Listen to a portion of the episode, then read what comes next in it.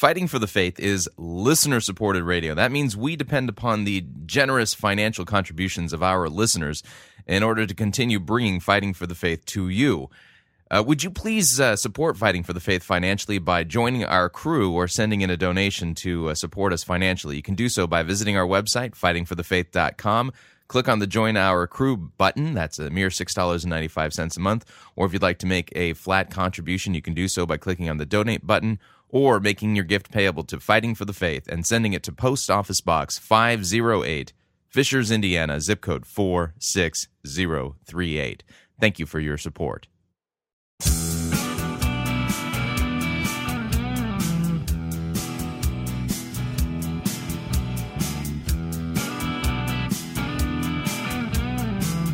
It's time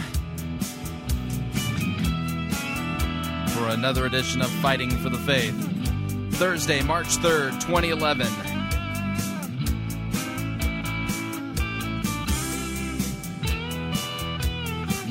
Mm-hmm. It's going to be an interesting program today.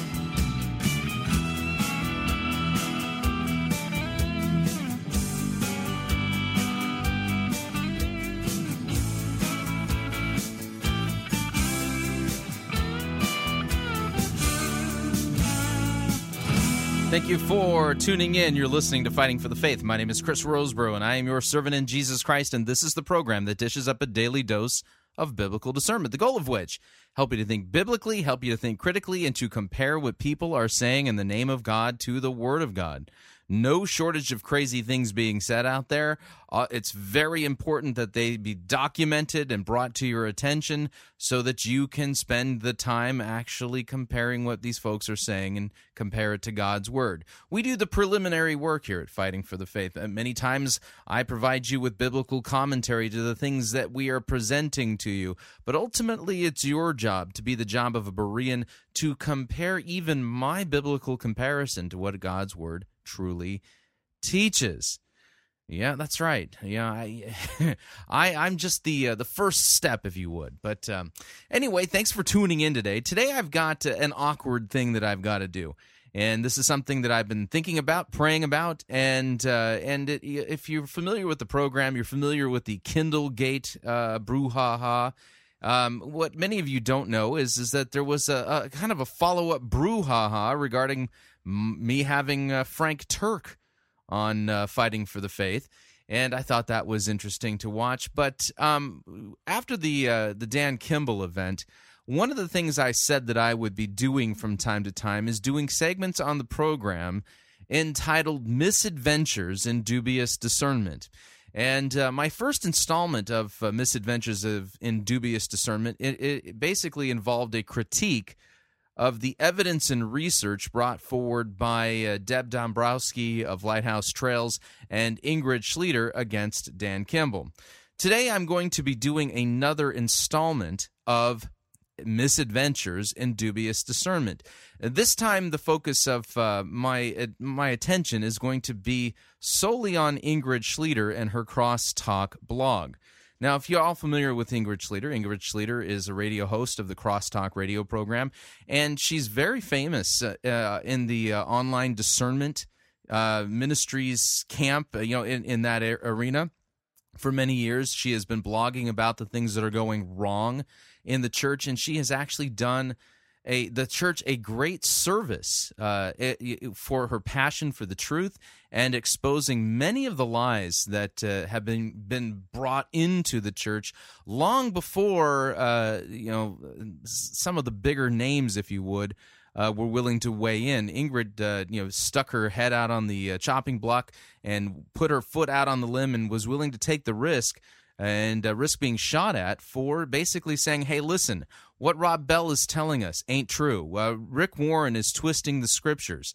Uh, Brian McLaren, he's teaching a false gospel. Uh, Ingrid has been on the forefront of uh, the uh, online discernment world for many years and has done a fantastic service to the body of Christ in the past for the work that she has done. Sadly, though, uh, I, I, I, her and I have parted ways, and for good reason, um, I believe, because she has not been completely um, honest in her discernment work. And uh, even yesterday, she posted something that, unfortunately, I have to weigh in on and challenge her and the conclusions and the and the inferences that are being drawn uh, from the work that she's done on her Crosstalk blog. So I'm going to be doing another segment of Misadventures in Dubious Discernment. That'll probably take us up into the break, and then when we get back, we're going to uh, tune in to the latest installment from uh, William Tapley, the Third Eagle of the Apocalypse. Uh, you're going to probably need um, a very large sheet of paper, um, several colored pencils, maybe a dry erase board, um, uh, the ability to draw X's and O's and maybe connect dots. Uh, this this one's weird, but uh, worth passing along to you because uh, William Tapley is now a regular here at uh, Fighting for the Faith. And then in hour number two, uh, I'm, yeah, rather than waiting until next week, what I'm going to do is I'm going to play lecture number three, Uh, from Ted Donnelly's uh, four-part uh, lecture series on the doctrine of hell. I mean, I mean, seriously, if we got three more weeks before Rob Bell's book comes out, I mean, it's kind of nice. I mean, we get to actually put out the biblical teaching in a very stark clarity before he even gets to say boo. So you know, I, that's, you know, that's kind of one of the limitations about you know doing the marketing that he's doing and trying to to raise the brouhaha in order to sell the books. Well, you know, is that uh, well, we've got several weeks to, you know, just review what the Bible says so that when he's book, when his book finally comes out, um, I'm sure that, you know, it'll be right in accord with Scripture and there won't be anything to be concerned about. so, uh, yeah, taking advantage of the fact that we get the head start, not him, uh, yeah, we're going to listen to uh, lecture number three. And thank you for all the positive feedback that we've been getting. Uh, yesterday, I, I I was inundated with emails uh, from people who were uh, listening to the live stream, even before the podcast is up, basically saying that was a fantastic set of lectures and just very well done. Uh, we played parts one and two yesterday as as our light edition for the week, and so today we'll play part three and probably part four tomorrow. I mean, again, you know, I mean, poor poor Rob Bell. I mean, he's stuck waiting for his book to come out, and we can just kind of talk circles around him. He'll kind of be late to the conversation. We might even be finished having it by the time his book comes out. So with that, we're going to change gears, and I do not have a um, I do not have music for this next section because I don't think that's really appropriate because um, there's nothing there's nothing lighthearted or jovial about this. Uh, this next part, the, uh, this next thing that I have to do.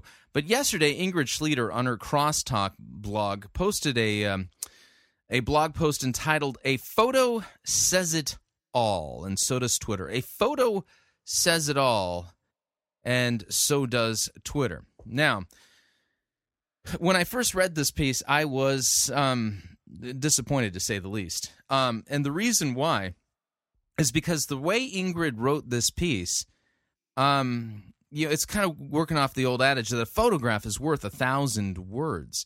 And um, and this was written in kind of uh, supermarket tabloid style. Y'all familiar with the paparazzi and uh, and uh, some of the folks that do you know tabloid you know uh, tabloids for you know the the the, the famous movie stars and uh, rockers and things like that. You know they the paparazzi's always snapping photographs of them, and then some, and then the tabloids snatch up so-called compromising uh, photographs and then write stories based, you know, kind of telling the story about the photograph.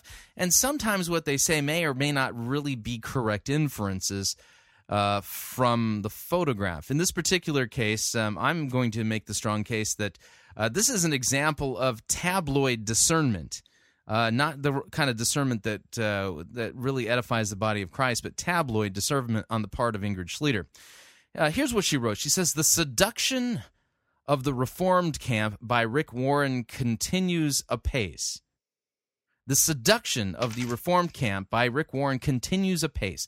The tweet in the photo is by Steve Camp from last June." That's nine months ago.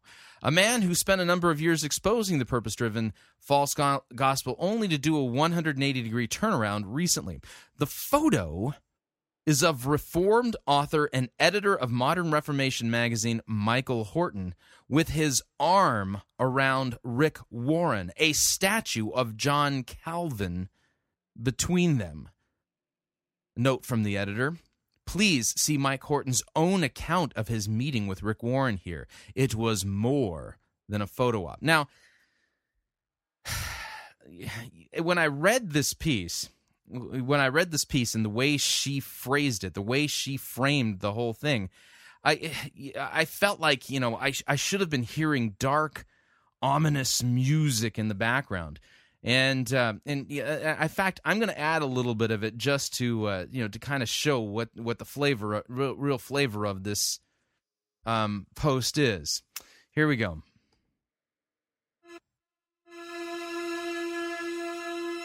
The seduction of the Reformed camp by Rick Warren continues apace.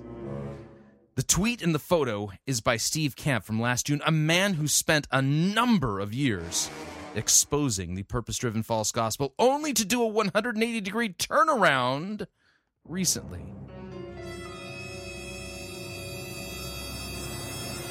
The photo is Reformed author and editor of Modern Reformation magazine, Michael Horton, with his arm around Rick Warren and a statue of John Calvin between them.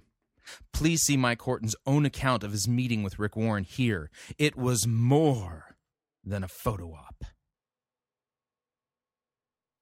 I continue reading. It is clear that the term Reformed is about as meaningless as the term evangelical. As Carl Truman points out in his small book, The Real Scandal of the Evangelical Mind, the refusal by evangelicals to stand for doctrinal distinctives in sound doctrine that can ignore the damage done by the, uh, the adoctrinal, unbiblical teachings of Rick Warren becomes equally meaningless. In fact, much of the Reformed world is in deep need of spiritual reformation itself, and an age of seemingly endless big-name conferences where lip service is paid to sound doctrine, there exists a political structure that often prevents the honest exposure of false teachers. In the heat of the battle, the Reformed network closes ranks, and far too often the silence is deafening when it really matters.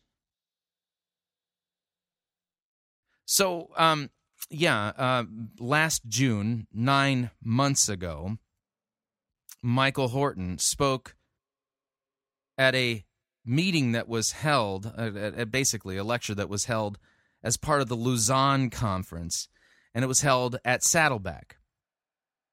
And as a result of his attendance there, he was able to have a conversation with Rick Warren. And somebody snapped a photograph of Michael Horton and Rick Warren, and they had the, their arms touching each other with a photograph, with a with a little statue of John Calvin between the two of them.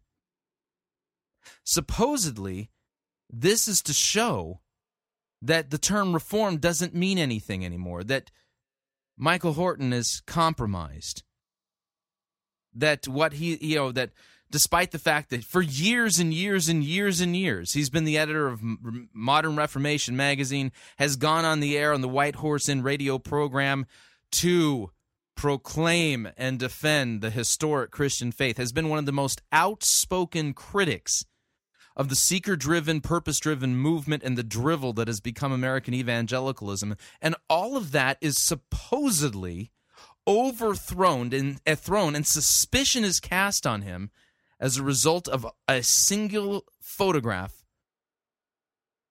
that surfaced with him touching and looking like he's being friendly with Rick Warren. Now, if you follow me on Facebook or Twitter, then you know that um, I sent out a, a Facebook status update as well as a tweet. By the way, I still hate that word. Uh, earlier today, where I asked a question. And the question I asked on my blog, if you want to see it, by the way, you can. The um, my blog is letter of mark, M A R Q U E dot U S. Letter of mark, M A R Q U E dot U S. At my blog, I asked the question, do photographs really say it all? Here's what I said. I'm working on a new installment of Misadventures in Dubious Discernment for an upcoming episode of Fighting for the Faith, and I'd like to ask a question of y'all. Do photographs really say it all? Now, let's pretend that Ronald Reagan was president today and that the U S and the Soviet Union were still locked in a perilous nuclear arms race. Now, the weird part about me saying all this is, um, is that I lived through this, so I know exactly what this felt like. I mean, I experienced this. And there's some of the younger folks listening to uh, Fighting for the Faith, you have no idea what we went through. You've read about it, but you didn't experience it. Anyway, so we're and pretend we're still locked in a perilous nuclear arms race. But it was reported today that President Reagan and Premier Gorbachev had met with each other, and, and the photos that I've posted below were the photographs that were released after their meetings. Now, in, I've posted two photographs. One photograph is of Ronald Reagan and Mikhail Gorbachev in a really chummy, uh, handshaking pose. I mean, I mean, they really actually, these two guys look like they're just buddies, okay? And then the uh, the uh, second photograph below that is uh, of Mikhail Gorbachev, Ronald Reagan, and George Bush, the older George Bush, not the younger guy, uh, standing, uh, uh, uh, it looks like on the Hudson River with the um, with the New York City skyline behind them. And uh, these guys literally look like they've just been out on the town and just had the friendliest of times, okay? So, and, you know, so go back to what I said. Look, pretend Ronald Reagan was president today. The U S and Soviet Union are still locked in a perilous nuclear arms race. But it was reported today that President Reagan and Premier Gorbachev had met each other, and the photos I've posted below were the photographs that were released after their meetings. Based upon how nice and cordial and friendly President Reagan was being with Gorbachev, would it be accurate to say that Reagan had compromised his commitment to uphold the U S Constitution, and that his friendliness towards the leader of the forces of evil in the world was sending the message to Americans that communism is okay? And then I just basically asked the question, why or why not? Remember, photographs say it all, according to Ingrid Schlueter. Photographs say it all. But is that really true? If all I did was post some photographs of Mikhail Gorbachev and Ronald Reagan being chummy with each other, would that prove that Ronald Reagan had compromised? Now, I want to read some of the uh, responses that my listeners gave. Great responses, by the way. Sir Brass, I don't. I guess that's a surname. It's a, this, an anonymous writer, writes, he said, I'd say that because the context is international diplomacy and considering what Reagan has said about the evil empire, that this is not compromise, but instead is standard diplomacy.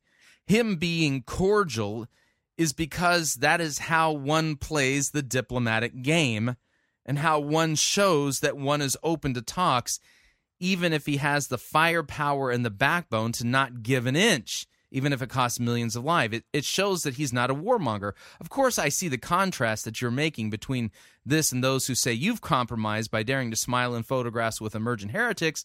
It's a valid criticism of them that they read too much into a picture. Sir Brass, I completely agree with you, but I like what you said specifically about the part about context. And other uh, people who commented pointed that out too. David wrote, he says, do photos say it all? No, they don't. Pictures are moments in time that are out of context. Let me read that statement again because David is spot on here. Ph- photographs or pictures are moments in time that are out of context. On top of that, everyone poses for pictures. For the photograph to be understood, the context of what else was said and done would then have to be documented as well. So in the above situation, unless one also reported on everything that was said between Reagan and Gorbachev, then the photo can be made to support just about anything. I uh, um, I could... Uh, present an article that says Reagan is not upholding American beliefs and then use the photo to support my case. The obvious problem is, is that the photo doesn't tell us what was actually said between the two. Photos, like the above, are akin to preaching from Jeremiah chapter twenty-nine, verse eleven. David, I don't know your last name, and I don't know what city you're from, but gotta tell you, you know, you, I'm gonna, I, I don't even know if I have the authority to do this, but I'm gonna give you uh, three thousand Table Talk radio points. That and talk to um, uh, Brian Wolfmuller and um, and Evan Gagline to see what you can do with them. I I I have no idea what can be done with them, but uh, I just just for that brilliant comment, uh, you you get three thousand Table Talk Radio points. Okay, moving along. Susan writes. She says, "Hmm, pictures say uh, they say a picture is worth a thousand words." But I think sometimes those words could be the wrong ones. Exactly. Exactly. So, coming back to the point that I was making. Ingrid, on her Crosstalk blog, put a blog post up that said, a photo says it all. And then went on to explain how the photograph of Michael Horton looking friendly, being cordial with Rick Warren at Saddleback Church somehow proves then that, well, he was, there's something wrong. The word reform doesn't mean anything anymore. And this is a sign that Rick Warren has actually infiltrated the Reformed camp, him into the compromised bin, or somehow show that this is proof that the reform that the word reform doesn't mean anything, or that Michael Horton doesn't stand for doctrinal distinctives. Why? Because a photograph is a moment in time. It is a a, a snapshot of a of a fraction of a second, f- frozen in time. And unless you put the rest of the context around it, there's no way to know what really went on. So, since, uh, you know, apparently Mike Horton, according to Ingrid Schlueter, I mean, this proves that there's, you know, I mean, because on her blog, he said this was more than just a photo op. Well, let's um take a look at, um, well, what was said by um, Michael Horton regarding his meeting with Rick Warren in June of twenty ten. Here's what Michael Horton wrote on his blog. I had a great time at the Lausanne Global Conversation held at Saddleback Church and hosted by its pastor, Rick Warren. It was a privilege to be part of a distinguished panel of evangelical leaders from a wide variety of backgrounds. Before the panel discussion, Rick Warren interviewed me for his purpose-driven network. In the first interview, he focused on my books and the work of the White Horse Inn. In the second, he focused on the question, what is the gospel? I appreciated the generous spirit in which Rick asked the questions and encouraged me to lay out the case we have for a new Reformation. It's great to be able to discuss our differences as well as our common convictions in a spirit of friendship as well as mutual challenge. Our mission at the White Horse Inn is to go to any forum that invites us where we have a chance to clarify what we are convinced is the proper message and mission of the Church. Thanks for your prayers and for making such opportunities possible. May God continue to open doors for an ever wider hearing. Hmm. Doesn't sound anything like the way Ingrid flavored her blog post. Again, what she did is really more akin to the type of journalism you would see from the National Enquirer. And that's not appropriate for people who are defending biblical truth and the gospel. In fact, it flavors, it, it, it casts such an unflattering light on Michael Horton that, you know, I think it actually crosses the line into dishonesty. Why? Because I know what Michael Horton actually said at the Lausanne conference. Would you like to hear it? It just so happens I happen to have it with me. Michael Horton, in an installment of the White Horse Inn, actually posted as part of the White Horse Inn radio program podcast the things that he said at Saddleback at the Lausanne meeting. And see if what Michael Horton says is indicative of somebody who has lost the meaning of the word reformed, somebody who no longer can be trusted regarding doctrinal distinctives, or if what we're hearing is somebody boldly proclaiming the truth in an atmosphere which may or not really actually be welcome to hear the things that he has to say. Here's um, soundbite number one from Michael Horton. Uh, again, you be the judge, but let's listen. Let's so let's take the photograph, that snapshot in history, that snapshot of a moment, and let's put it back into the fuller context of what was happening there at Saddleback Church. Here we go. For example, in Brazil, uh, the Presbyterian Church of Brazil there is multiple times larger than any North American Presbyterian sister church with whom it's in relations. They have a forty thousand student body university, Mackenzie University, that most of us have probably never heard of. They turned it around from, uh, it was basically on the precipice of just becoming another mainstream liberal university, and uh, they brought it back. Wow, that would be a nice book to write for us, how you do that sort of thing. Usually it goes the other way for us. Um, had lunch the other day with a pastor from Seoul who is remarkably blessed with two thousand members, but people who are growing in depth, not just in breadth. And I, I asked them, you know, what is this? And a lot of their comments come down to, we're no longer taking every movement and fad that comes from North America. Okay, listen carefully to what Doctor Horton is saying. Keep in mind, he's saying this at Saddleback Church, which is kind of like ground zero for every marketing fad that runs through the church. We believe that we have to dig our roots more deeply into the historic Christian faith, and when we do that, we find that we are more one with Christians around the world who confess the same faith in a very profound way than we are Uh, when we get broken up by American marketing into niche demographics, which I think is one of the greatest challenges to evangelism in our own churches, much less the rest of the world. Okay, did, now, did you notice that little comment that he made about how breaking Americans up into niche markets is actually a hindrance to evangelism?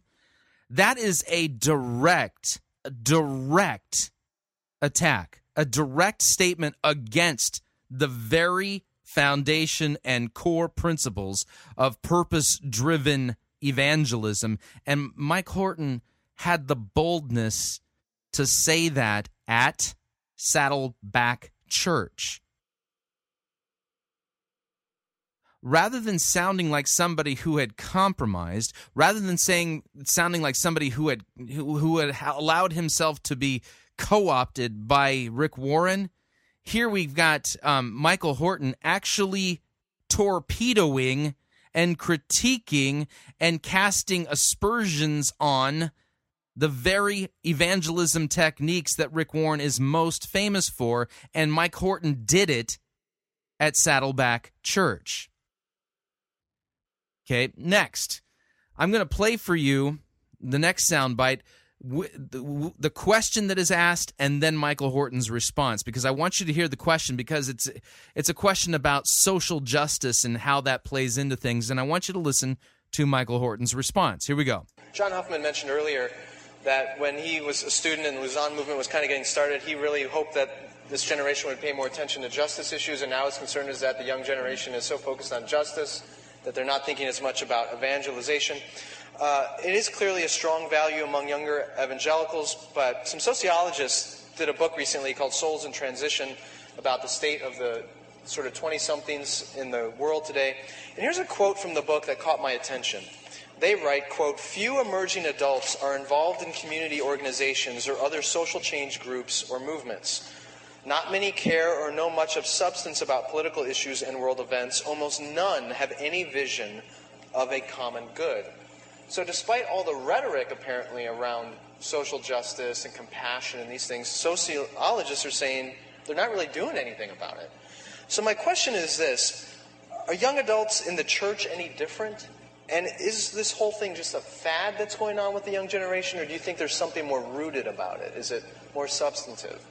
Well, when you look at uh, sociologists like Christian Smith at Notre Dame telling us not only on issues like social justice is there kind of thinness, but in terms of even our commitments as Christians, um, he says that uh, most people growing up in evangelical churches today differ not significantly from those who don't grow up in churches at all in terms of what they believe and why they believe it. And, of course, this has been confirmed by all sorts of uh, different studies, but he calls it moralistic therapeutic deism. Evangelical? Yes, evangelicals. He says it, it is the default setting of young people in this culture, and he said the only thing that we can conclude is that youth pastors, pastors, and parents have defaulted on their responsibilities to this generation. It's been all play, all fun, all hype, all Jesus is great, let's get on our skateboard, and not what a lot of younger people are actually asking for. Look, this is a tough world. I'm not sure I can hang on unless I know what I believe in and why. Something that's a little bit stronger than an experience that I had five years ago, when I have lots of experiences these days. It's easy for people to get into fads, theological fads, spiritual fads, justice fads, political fads. But I think we've got to ground people again. It used to be, uh, if we have students come to our seminary from Nigeria, they are clearer and more insistent about catechism. We use the same catechism in different languages, and they're much more serious about it. And so, you know, their their commitment is actually something that I think most of us as Americans would say cannot possibly grow the church quickly. And yet it's growing it in depth and in breadth. And I don't think that the church ought to be a justice, a peace and justice center. I think the church should be the salinization plant that, that incubates, grows, and matures and waters Christians so that they can go out and do things like medical missions and in their various callings in the world. It's out in the world where we love and serve our neighbor. In the church, we're actually made Christians, so we can do that. That was soundbite number two. That sounded like Michael Horton's pretty standard fare from his uh, White Horse Inn radio program, and a very sober and yet sharp critique of the very methodologies. You can think of Rick Warren's Global Peace Plan, if you would. The, the very methodologies and ideas that Rick Warren has pioneered there at Saddleback Church. And Michael Horton boldly, clearly, succinctly challenged all of that at Saddleback. And you can tell by the audience response in the audio, but you see it re- really clearly when you look at the video, uh, that um, many people in the audience were taken aback and not exactly warm to the ideas that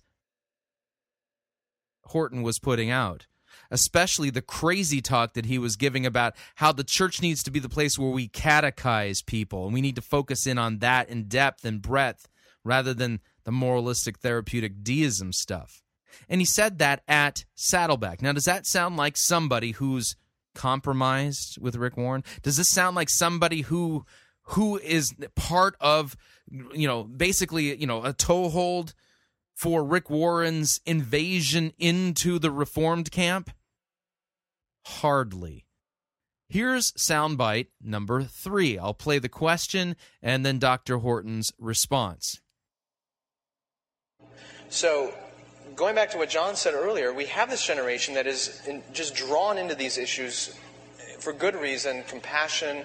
They understand God's heart for the orphan, for the widow, for the suffering, and all.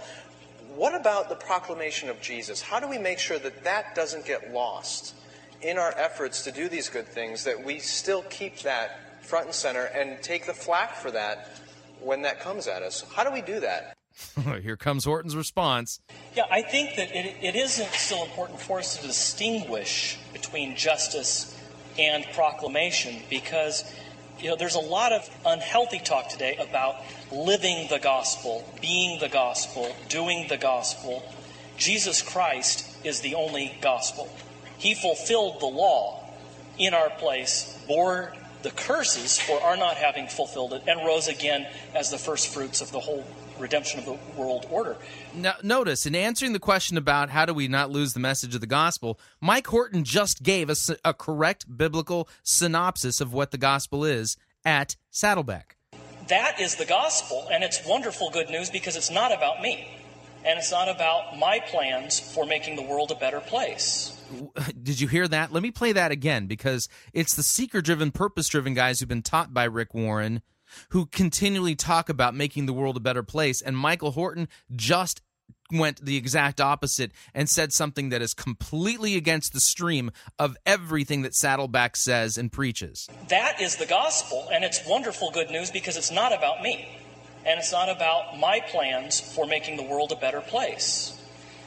Uh, I think it's interesting, James Hunter's recent book, he sort of points this out. People who've tried to transform the world have ended up often not transforming the world, but Christians who are transformed by the renewing of their minds in the churches, where the main thing is to really understand the truths of the gospel and the whole breadth of the Christian faith, to mature in the deep truths of Scripture and Christian practice, love and justice toward neighbor.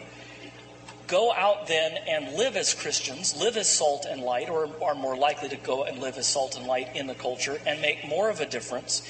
You think of the Reformation.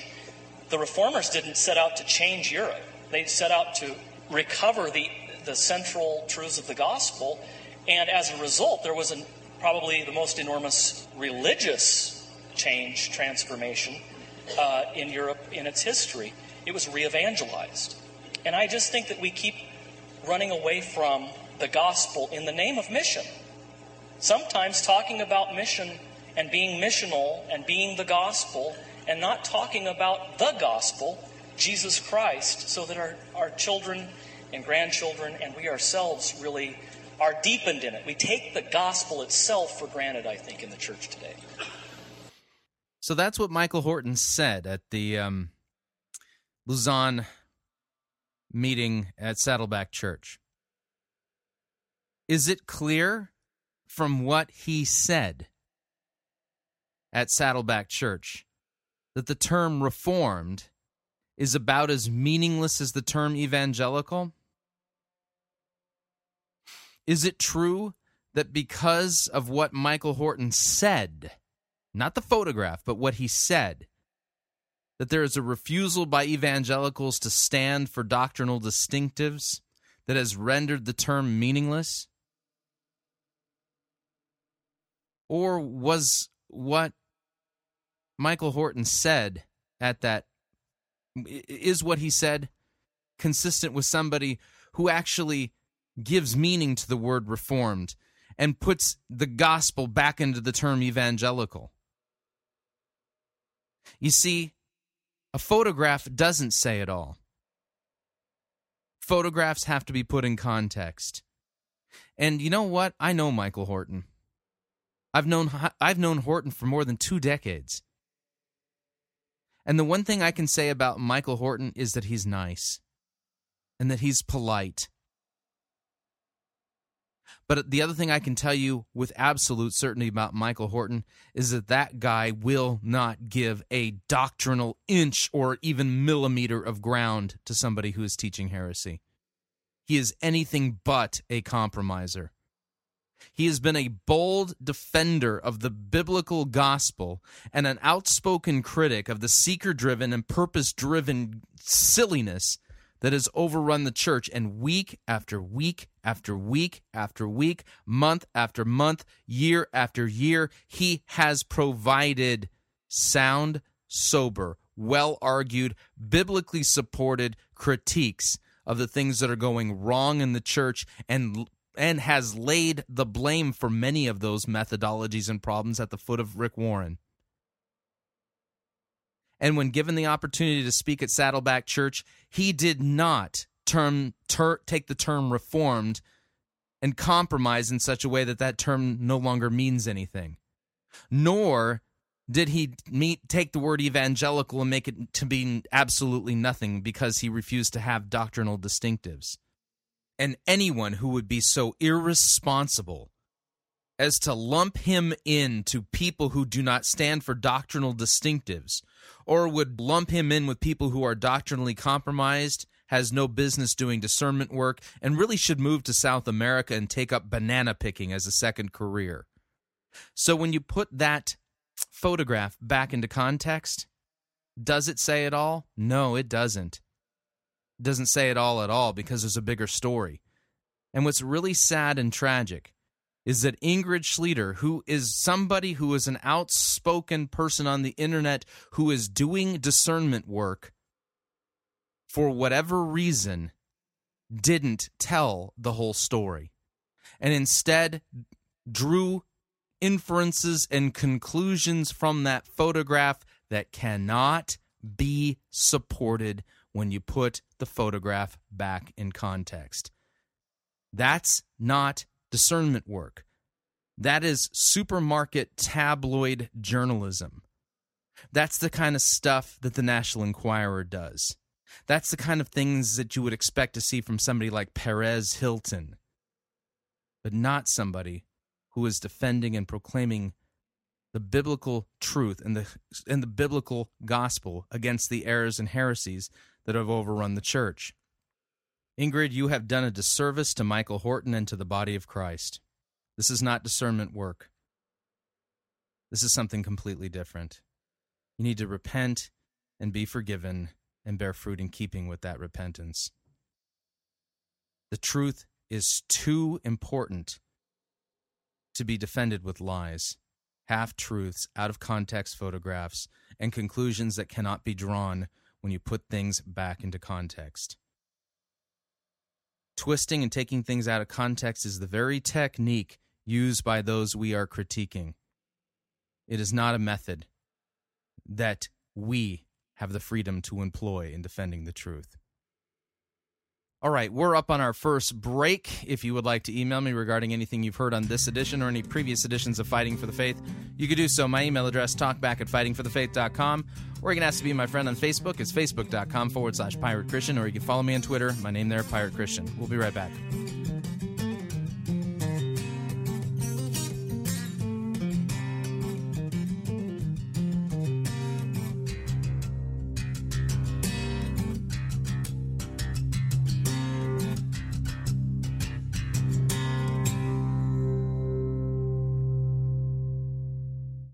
Unless your righteousness surpasses that of Rick Warren, you cannot be saved. You're listening to Fighting for the Faith. You're listening to Pirate Christian Radio. We'll be taking your false doctrine now.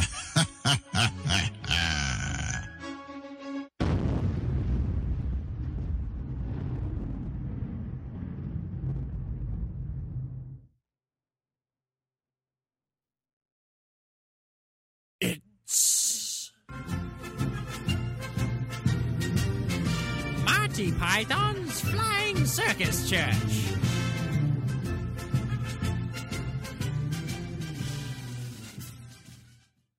So the new pastor came in and shut down the Sunday school, uh, canceled the adult Bible study, no. dumped the hymnals, sacked the choir, and put Damn. in a praise band and started preaching sermons that sound like they could be preached or done on Doctor Phil's program. It's awful. I didn't expect a kind of purpose-driven inquisition. Nobody expects the purpose-driven inquisition. Our chief weapon is purpose. Purpose and vision. Vision and purpose are two weapons. Our purpose and vision and ruthless relevance are three weapons.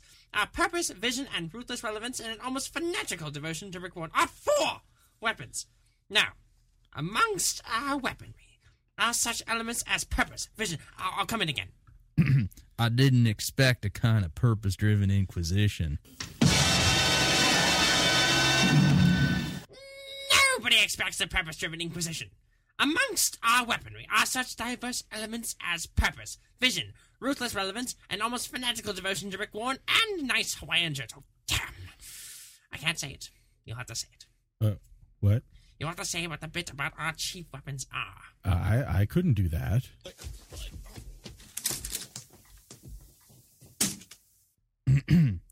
I didn't expect a kind of purpose-driven inquisition. Uh, nobody uh, expects. Uh, expects no.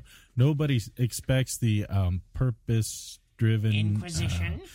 Uh, I, I know. I know. Nobody expects the purpose-driven inquisition. In fact, those who our do chief ex- weapons are our chief weapons are um, purpose. Uh, Uh, vision. Okay, and... okay, stop, stop that, stop that.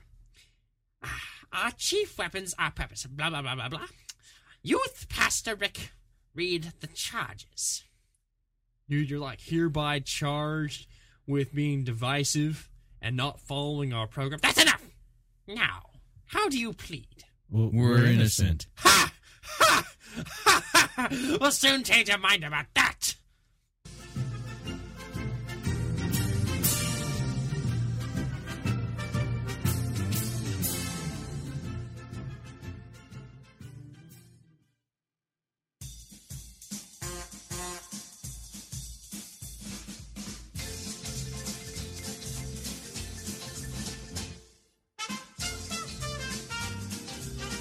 Keep more of your money in your pocket. Hi, Chris Rosebrough here. If you're planning to travel anytime in the near future, then don't pay more for airfare, hotel rooms, or rental cars than you need to.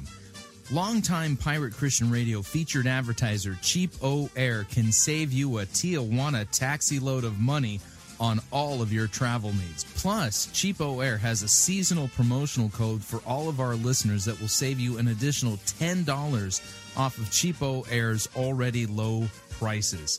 Visit piratechristianradio.com forward slash cheap, write down the promo code, and then click on the banner, and then book your travel today.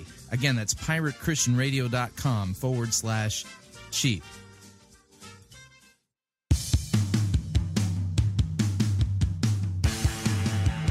Bum, bum, bum, bum.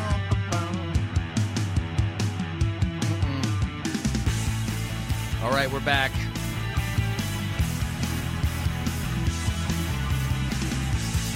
Warning, photos are moments in time. They have to be put back into context in order to correctly draw the right inferences that are being made by them.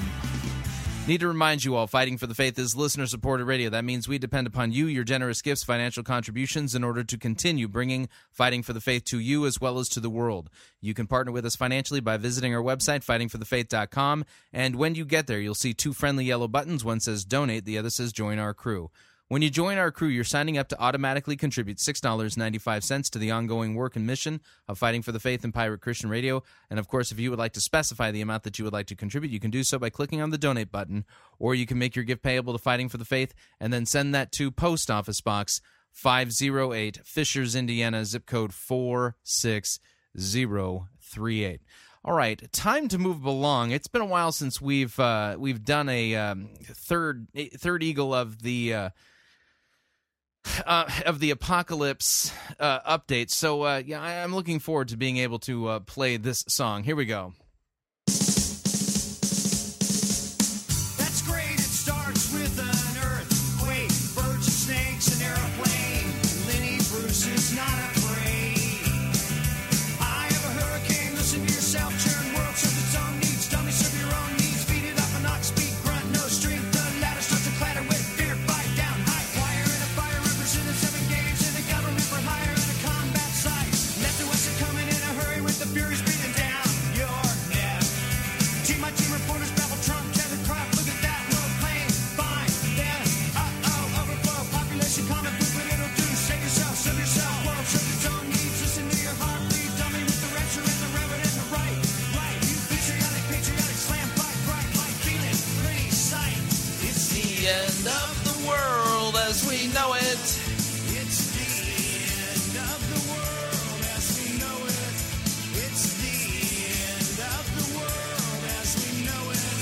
I feel fine. Boom, boom, boom. All right, let's kill the music. All right, so, uh, yeah, that, that can mean only one thing. It's uh, time to listen into the latest installment of um, the uh, William Tapley, the Third Eagle of the Apocalypse. Okay, for this segment, you are going to need... Um, in fact, you might want to run down to, like, your local butcher store. You, you, you know what? Have you ever seen butcher paper? I mean, it's huge. I mean, we're talking about sheets that are just ginormous. I mean, you can actually, I mean, they they can you can use them as a tablecloth. Uh, you need that, a piece of duct tape, uh, at least three to eight uh, different colored uh, markers, uh, maybe a couple of uh, uh, colored pencils, um, some super glue, and a... Um, Scissors and uh, and an X-Acto knife. Okay, yeah. So when you have all of that, uh, then uh, then here uh, you're ready then to listen to him explaining the Middle East crisis in Bible prophecy, part one. Here is uh, William Tapley, the Third Eagle of the Apocalypse.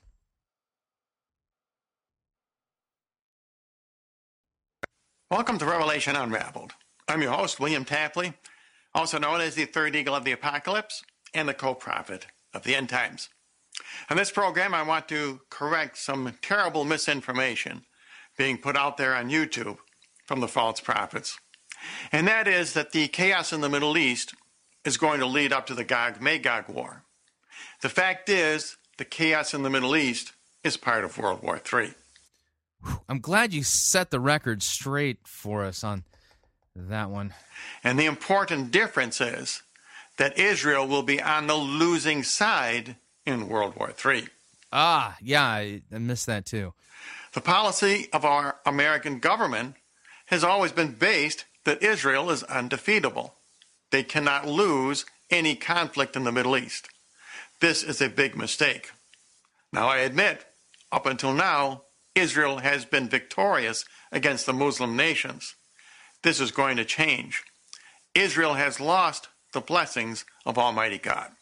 Yeah, that's right. The reason why, it wasn't the reason he gave for that is because of homosexual tourism in Tel Aviv. Let's take a look and see who will be the leaders of the Gog-Magog war, which I believe is the same as Armageddon, right? Yeah. And who are the leaders of World War Three. Right on. I think you will see that if we look at the leaders, we will see that Gog-Magog is Armageddon, right, and not World War Three. Right on. Ezekiel thirty-eight, verse two. Son of man, set your face against Gog. Now, Gog is the leader of the forces. The land of Magog. I believe this indicates that Gog will come from the Russian-Iranian border region. Um... I, I how, how did you get that one again? The chief prince of Meshach and Tubal. Now, Gog comes from Turkey. He is the leader of Turkey. Probably today, that would be Abdullah Gül. By the way, let me ask you false prophets. Can you identify Gog? If you can identify all the nations in this chaos in the Middle East, and that out of this chaos, Israel will be victorious, you ought to be able to identify Gog. But I haven't heard anybody say that Abdullah Gül is going to lead this battle against Israel. Okay. But there's no doubt that the chief prince of Meshach and Tubal today is the president of Turkey, and that is Abdullah Gül. Of course. I mean, oh, it's so easy to spot now that you put it that way. You, you remember those old V eight commercials? You know, somebody slaps himself on the head and, oh, yeah, I could have had a V eight. Wow, I, whew. I, I what's his name again? Uh, Ab, uh, Abdullah Gül? Yeah, okay. Now let's look at Ezekiel thirty-eight, verse three. Thus says the Lord God, behold, I am a come against you, O Gog, yeah, the chief prince of Meshach and Tubal. Right. So the two antagonists in this battle in Ezekiel uh-huh. is God and Gog. Yeah. This is not Russia invading Israel, okay, as the false prophets are claiming. Okay. Now, the chief... Uh, who, who are... Uh, yeah, I, I I mean, I haven't got a skin in this game. I'm... Um, who are these false prophets that are... Uh, never mind. The chief prince of Meshach and Tubal is far more important than the fact that he comes from Magog. The fact is that he is the prince of Meshach and Tubal is mentioned twice. This is very important. Oh, man, my blue highlighter isn't working. Because what we are talking about here is the Antichrist. The Antichrist, as I have mentioned previously, does indeed come from Turkey. He is the chief prince of Meshach and Tubal. I don't believe he is Abdullah Gül, although it's interesting that G U L is fairly close to G O G. Yeah. Yeah, that, you know, because, you know, D O G and G O D, I mean, you know, if you have dyslexia, those, yeah. I believe in the next year or two, we will see the emergence of the Antichrist in Turkey, and he will become the president of Turkey, and he will lead the forces against Christ himself at the Battle of Armageddon. Now let's look at Armageddon and who the antagonists are in that battle. Yeah, because, you know, that stuff from Ezekiel, yeah, whew, that was really tough to nail down. Matthew twenty-four, verse twenty-seven. Now, this is Jesus himself speaking. For as lightning comes out of the east and shines even to the west, so also shall the coming of the Son of Man be. So one of the antagonists in Armageddon, as we all know, is Jesus himself, the Son of Man. And I saw three unclean spirits like frogs come out of the mouth of the dragon. Now the dragon would be Satan, and out of the mouth of the beast. The beast is the Antichrist. Therefore, the two antagonists in Armageddon are the beast, the Antichrist, against Jesus the Christ. Uh, do, do you know who all of those people are already? The beast in Revelation is the same as Gog in Ezekiel. Now let's look at the two antagonists in World War Three. Slow down. I'm trying to write this all down. World War Three, because they are operating on the world scene today. And Re- Daniel. Oh, man, hang on. I, I need some duct tape here. Uh, hang on. Uh, okay. Uh, God. Uh, I'm having a hard time keeping up with this. eleven, verse forty. And at the time of the end shall the king of the south push at him. Now the last king of the south is Barack Obama. He is going to provoke World War Three. He already tried in Korea in November, which fizzled out, but that was the first battle of World War Three. The king of the north shall come against him. Wait, wait, wait. Did World War Three fizzle out too? I need another piece of paper. Him, that is Obama, like a whirlwind with chariots, horsemen, ships, and enter into the countries. Now the two countries are primarily Britain and America, and shall overflow and pass through. Now what we are seeing in the Middle East is not Armageddon, it is not Gog Magog, but rather it is part of this conflict between communism and capitalism, between the East and the West. Well, wait a second, I don't even have a category for that. Hang on. Okay, a new pen here. Okay, I got Gog Magog, Armageddon, and World War Three. Now we got this new... Ca- oh, man... Capitalism versus, okay. Wh- Between the last king of the north, Vladimir Putin, I believe, and the last king of the south, Barack Obama. Please don't listen to the false prophets like John Hagee or Chuck Missler or Jack Van Empe. These people are leading you astray. Yeah, I, you know, uh, Mister William Tapley, you know, a truer statement you probably have never made. I, I, I, amen. I find myself oddly in agreement with you there. The reason they are claiming that what is happening in the Middle East is Gog Magog is because Israel will be on the winning side in that war. But if I am correct, and that what is happening in the Middle East is World War Three, Israel will be on the losing side. American foreign policy has been built around Ezekiel thirty-eight. We seem to think that Israel cannot lose, and up until now, Israel has not lost any battle against her Muslim neighbors. This is going to change, and this is the warning that I'm giving you today. Okay, we got a warning here. I wonder if this can go to the backside of this page. Unless America and Israel repent, they will lose this battle against terrorism. Um... What are they supposed to repent of, exactly? And now let's look and see who will be fighting with the leaders in Gog Magog, in Armageddon, and World War Three. And again, I think you will see when you look at who is fighting with the leaders that Gog Magog is Armageddon and not World War Three. Uh, I messed up. Hey, man. Uh, okay, um... Hey, can you slow down just a second? I mean, you're just going so fast, Mister Tapley. Um, what what again does the United States need to repent of? I mean, because, I mean, the, there's a whole battle that's on the line here. I mean, whole war, I mean, can be won or lost depending on if they repent or not. Don't you think you should tell them what they should be repenting of? If we look at the forces who are fighting with Gog and who are fighting with the Antichrist, we will see that they encompass the entire world. First, let's look at Armageddon in Revelation sixteen, verse fourteen. For they are the spirits of devils working miracles which go forth to the kings of the earth. Oh, he lost me. That I, oh, man. Maybe I should pull that page out of the trash. I am so lost. And of the whole world, to gather them to battle that great day of Almighty God, and all the tribes of the earth. That's what Jesus himself says.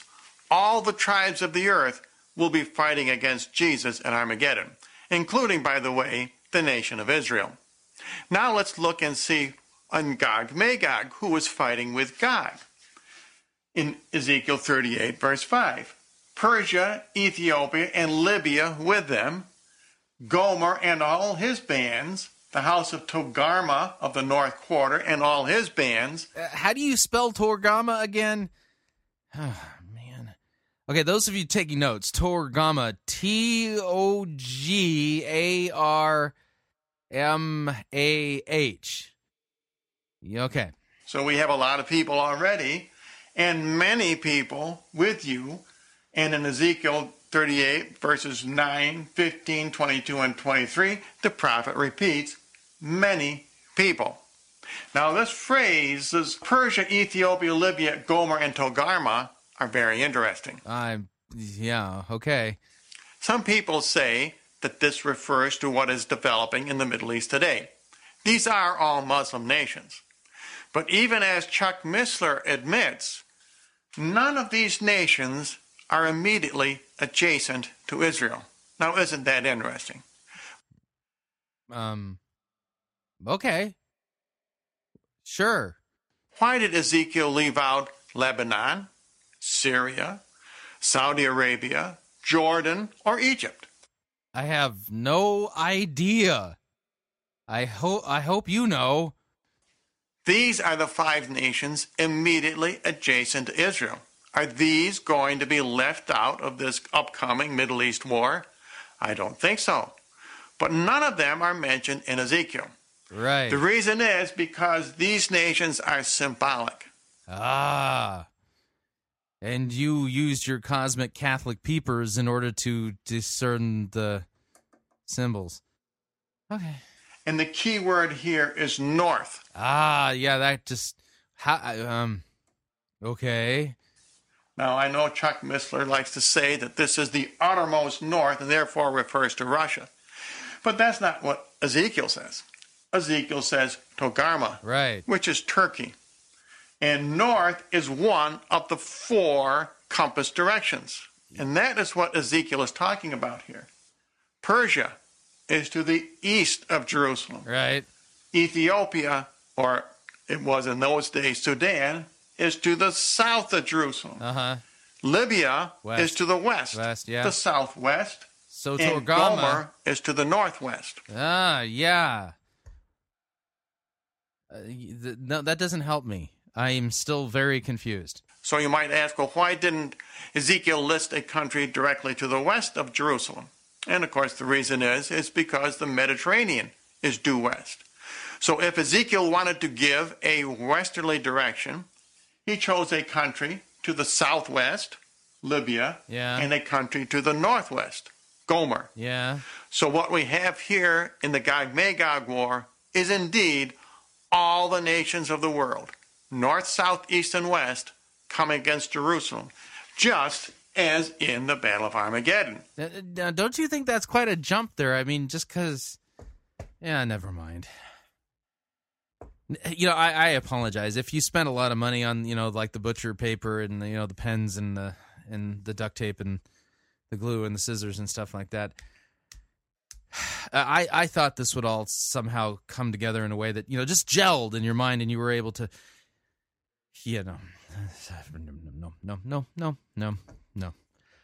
All right, uh, we're up on our. I, I I have no idea what he was talking about. Seriously, I it's just whoo, yeah. Um, if you would like to email me regarding anything you've heard on this edition or any previous editions of Fighting for the Faith, you can do so. Uh, my email address: talkback at fighting for the faith dot com, or you can ask me, my friend, on Facebook. It's facebook.com forward slash Pirate Christian, or follow me on Twitter. My name there, Pirate Christian. We'll be right back.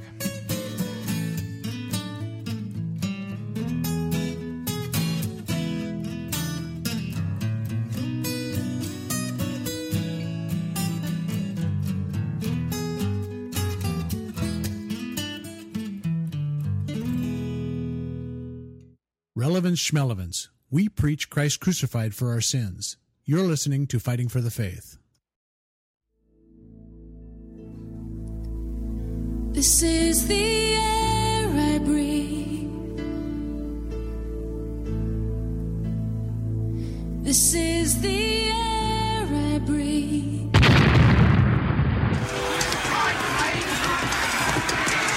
I've had enough of the sissy, pansy, cunning, photo-written music you have the audacity to call worship.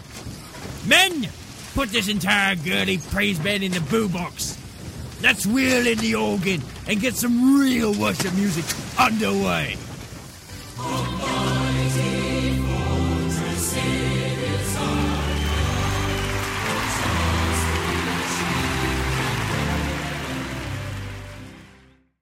Ye be listening to Pirate Christian Radio.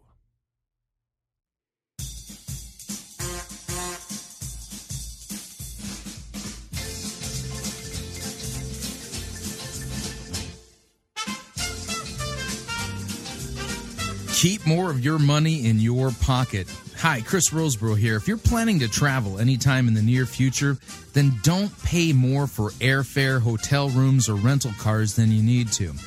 Longtime Pirate Christian Radio featured advertiser Cheap O Air can save you a Tijuana taxi load of money on all of your travel needs. Plus, Cheap O Air has a seasonal promotional code for all of our listeners that will save you an additional ten dollars off of Cheap O Air's already low prices.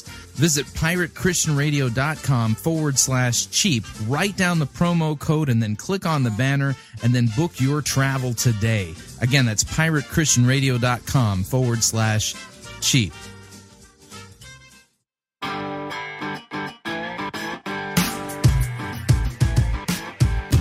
All right, we're back. Hour number two of Fighting for the Faith. We're going to do another good sermon today. It's actually a lecture, continuing where we started from yesterday. I mean, you know, I mean, poor Rob Bell. I mean, he his book doesn't come out for three more weeks, and we'll probably have this thing buttoned up before his book even comes out.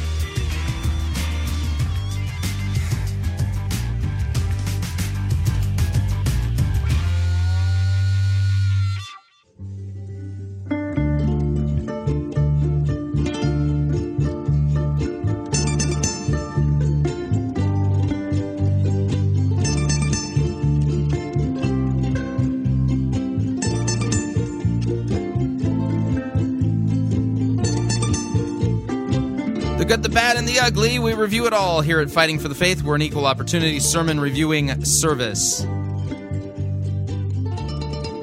Today's sermon is actually a lecture, part three of the lecture series that we began yesterday. We played part one and two yesterday by Ted Donnelly.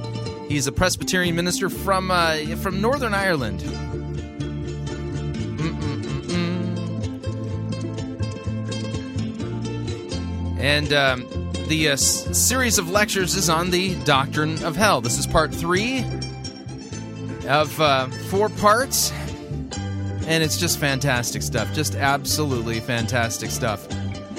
Good, sober, sober look at the doctrine of hell. Not any of the hyperbole or any of that kind of stuff. I mean, just good stuff. And, he, and he's going to continue walking us through the biblical passages on this and uh, any problems that uh, they bring up philosophically regarding the nature of God. And um, at the end of the series, I'm telling you, you will absolutely be not only convinced that um, that the Bible teaches that there's a place called hell and then it lasts for eternity, but uh, you, you ain't going to want to go there. You're thinking, gosh, Chris, that sounds like a lot of law. Yeah, I, I know. Uh, hell is kind of a law teaching, but the good news is Christ died for our sins. The Lord of hell is actually our great God and Savior, Jesus Christ. Let me kill the music. All right, so without any further ado, here is uh, Ted Donnelly, part three of the uh, four-part lecture series on the doctrine of hell. Here we go. We come this evening to the third of four questions that we want to consider together regarding the biblical doctrine of hell.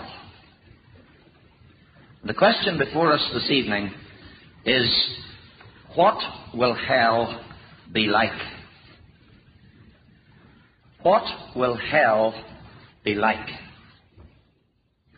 It is a most awful subject. I do approach it with a great deal of reluctance and even dread. I am aware of the dangers. The danger of hurting many beloved brothers and sisters here who have loved ones who died without Christ. And I know that for you, this may be an intensely painful experience, and I'm reluctant to inflict pain. There's the danger of speaking in an insensitive, crass, and ugly way, as sadly is sometimes done. It would be much, much easier not to think of this subject. But friends, we must deal with it. We must think about it, because it has been revealed to us clearly and extensively in Scripture, as we have seen, and most of all by the Lord Jesus himself. We dare not adopt a pious pretense that we are so refined, so delicate, so sensitive, that we could not stoop to consider such a doctrine. For that would be to cast aspersions on our blessed Saviour. We are not more sensitive than he was. We are not more tender of the sensibilities of God's people than he was. And yet he spoke so clearly and graphically about what it will be like to be in hell.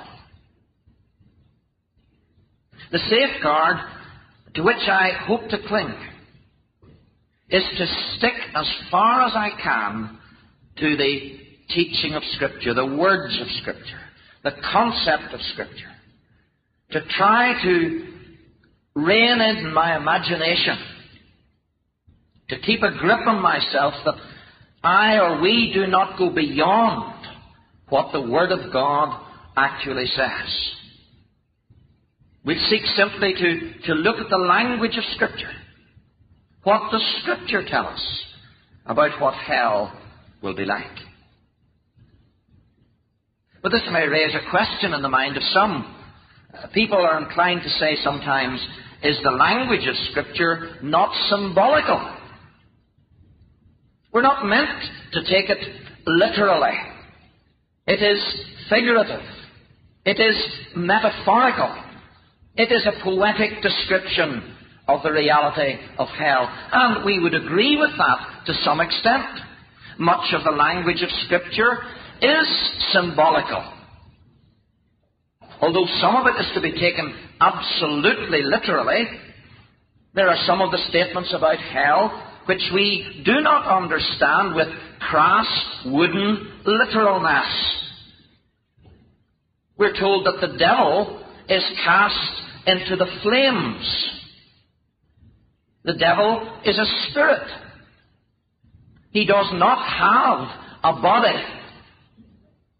So whatever the flames may mean, we cannot restrict them to literal flames. The reality of hell is so far beyond our experience that language simply cannot describe it comprehensively. That's true, really, of most things in life. How could you describe the taste of your favourite food? How could you put it into words? You couldn't. How could you describe what it means to love someone? The poets and the novelists of the centuries have tried, and they've all come far short. Words are not enough.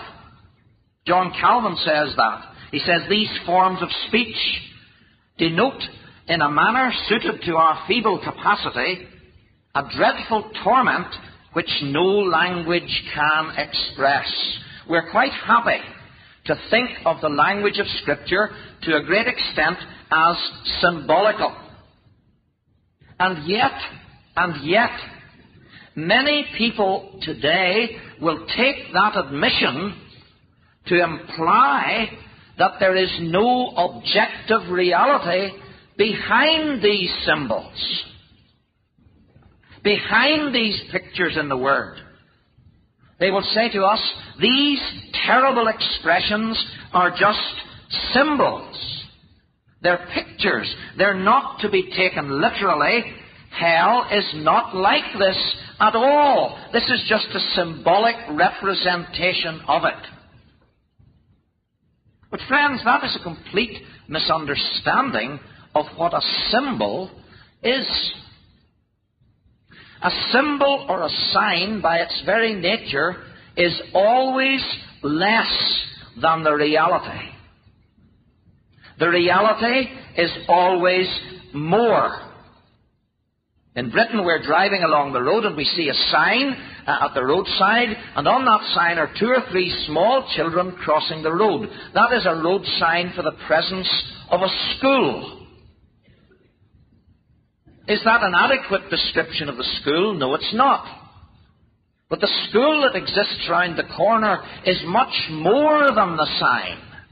It is not less than the sign. We come to the Lord's table and we eat the bread. And that is a sign and seal of the Lord Jesus Christ. But he is much more than the symbol. It is a fine symbol. It speaks. Now, this is where I would disagree with him. Um, I don't think that uh, the bread and wine are signs and symbols. But that's uh, for another discussion. It speaks of life, it speaks of receiving, it speaks of eating by faith, but he is more than the symbol. So there is no comfort to say this language is symbolic. That doesn't let us off the hook. That doesn't uh, make hell any less dreadful. It simply alerts us to the fact that the reality is infinitely worse than the worst of the symbols. This evening, we want to try to imagine what it will be like to be in hell. And I am aiming what I have to say very directly and specifically to those people in our midst tonight who are still unconverted. For it concerns you most urgently and directly. And if you do not call on Christ and trust in Him, you will go to this place and you will not have to imagine what it will be like in hell, for you will experience what we will be thinking of this evening. On the eighth of July, seventeen forty-one, Jonathan Edwards was preaching in the small town of Enfield, Massachusetts. His famous sermon, Sinners in the Hands of an Angry God. And as he preached, the Holy Spirit came upon the people. And one onlooker said the minister was obliged to desist. The shrieks and the cries of the congregation were piercing and amazing. The people started crying out in their anguish and their despair, "What must I do to be saved?" We have been praying that God, the Holy Spirit, will work on you tonight. That this will be the night of your salvation. That this will be the night when Christ Jesus delivers you from hell. And you will look back on this night forevermore to all eternity and say, then and there in that place, Jesus saved me from hell. And we who are God's people will gladly bear the pain of considering the subject, if only God will be pleased to save you. I want to summarize the Bible's teaching under four headings. And as it happened, uh, we have alliteration here. We will be considering hell as absolute poverty, agonizing pain, an angry presence, and an appalling prospect. What will it be like to be in hell? In the first place, there will be absolute poverty. And to make our message flow with more impact tonight, I'm going to depart from my normal practice of giving a reference for every statement from Scripture. I'm not speaking tonight so much for Christians who want to have a comprehensive set of notes. I want to be more personal, more immediate than that. You can find these references. You can look them up. I want the Word of God to have its direct impact. The New Testament writers sometimes simply say, the Scripture said. And that's what we're saying this evening. Hell is a place of absolute poverty. It's clear that hell is a place of separation from God. Christ will say, depart from me, you cursed. He will say of the wicked, I never knew you. Depart from me. Leave me. Go far away. Paul says that the lost shall be punished with everlasting destruction from the presence of the Lord. Banished, in that sense, from the presence of the Lord. Hell is a place of separation from God. Perhaps that's why it is so often referred to as a place of darkness. God is light, and in him is no darkness at all. But the sons of the kingdom will be cast out into outer darkness. If you go to hell, you will be separated from God. Now, some of you may not be troubled at that thought. Some of you may say, well, so what? Big deal. I'm quite content to be separated from God. I'm content now living without God. In fact, I would be relieved to be free of God. I would be relieved to be away from his presence. It would be a burden off my conscience. The thought of God troubles me. And the fact of separation from God would be good news. Many think that. But even if we were to leave God himself out of the picture, even if we were to neglect the fact that you will be separated from his mercy and his salvation and his Son, my dear unconverted friend, let me say to you, you have no idea what you're saying. You say to me, I'm living without God. No, you're not living without God. You're not living without God. You are surrounded and sustained at every moment of your existence by the goodness and the kindness and the provision and the bounty of a merciful Creator. He causes his sun to shine on the evil and the good, and sends his rain on the just and the unjust. You feel the warmth and the beauty of the sunlight on your face, and the cool, refreshing breeze on your cheek. Those are God's gifts. You enjoy the crusty taste of fresh bread, the juice of a ripe peach, the coolness of a drink on a hot day. Those are God's gifts. You perhaps know what it is to love someone, to have your heart drawn out to them in affection. You have friends. Those are God's gifts. Perhaps your spirit has been enriched by art and literature and music. Those are God's gifts to you. Some of you this afternoon have enjoyed the exhilaration of sport, of bodily exercise, and afterwards of physical well-being, feeling life coursing through your veins. As a strong man rejoices to run his race, those are God's gifts. You have ambitions in life and goals. You find satisfaction in projects and work. Those are God's gifts. You laugh and rejoice and experience happiness and rest. You lie down in bed at night and sleep.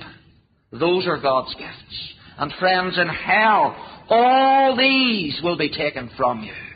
All these will be taken from you. You're not living without God. You're indebted to God for everything that makes your life bearable and worthwhile. It's all from God. And to be separated from God is not just to be separated from that, from Himself. It's to be separated from all these things. You don't appreciate them. You don't thank the giver. But when they're all taken away, what poverty. More than that, hell is a place where your personality will endlessly deteriorate. And all the dignity that you now have as an image bearer of God, all your value, all your humanity will be stripped from you. The key New Testament word here is destruction or perishing. That does not mean annihilation. It means the ruin of all that is worthwhile. Something is ruined so that it is useless for its intended purpose. This is the pa- this is the wording that Paul uses, I think, in First Thessalonians. Look it up. Talking about eternal destruction. It's eternal ruin. It's a frightening, frightening passage. We feel, we speak of a piece of rubber as having perished. The elasticity is gone. The strength is gone. It is whitened and crumbly and friable and useless. It looks like rubber, but what made it of value, what gave it its identity, has perished. And this is the word that our Bible uses. This is what perishing is. It means that you as a being will become ever more degraded. You will become more contemptible, more loathsome, more horrible, more lonely. You will be surrounded by devils and wicked men. They will hate you and you will hate them. Everything in you that is bad will be let loose. Everything in you that is good will be taken away. All your most evil, wicked passions will burn and increase and consume you until you become utterly Utterly foul. You will be raised to dishonour, increasing dishonour. That will be your existence. What a wretched existence it will be. Nothing good, nothing beautiful, nothing joyful, nothing worthwhile. A horrible, grey, monotone dreariness. Unenlivened by a single ray of light or joy. As you fester and stew in your loathsomeness, that's what will happen to you. Think of the most hopeless derelict you've ever seen in the gutter. His existence is paradise compared to the poverty. The poverty. Poverty of hell. Absolute poverty. But there is something far, far worse. Agonizing pain. Agonizing pain. One of the most common expressions in the Bible about hell is fire. Whoever says, "You fool," shall be in danger of hell fire. It is better to enter into life lame or maimed than to be cast into the everlasting fire. The wicked shall have their part in the lake which burns with fire. Hell is a place of fire. Now, why has God chosen that word fire to describe hell? We'll come back to it later. But one thing that it speaks of is pain. Pain.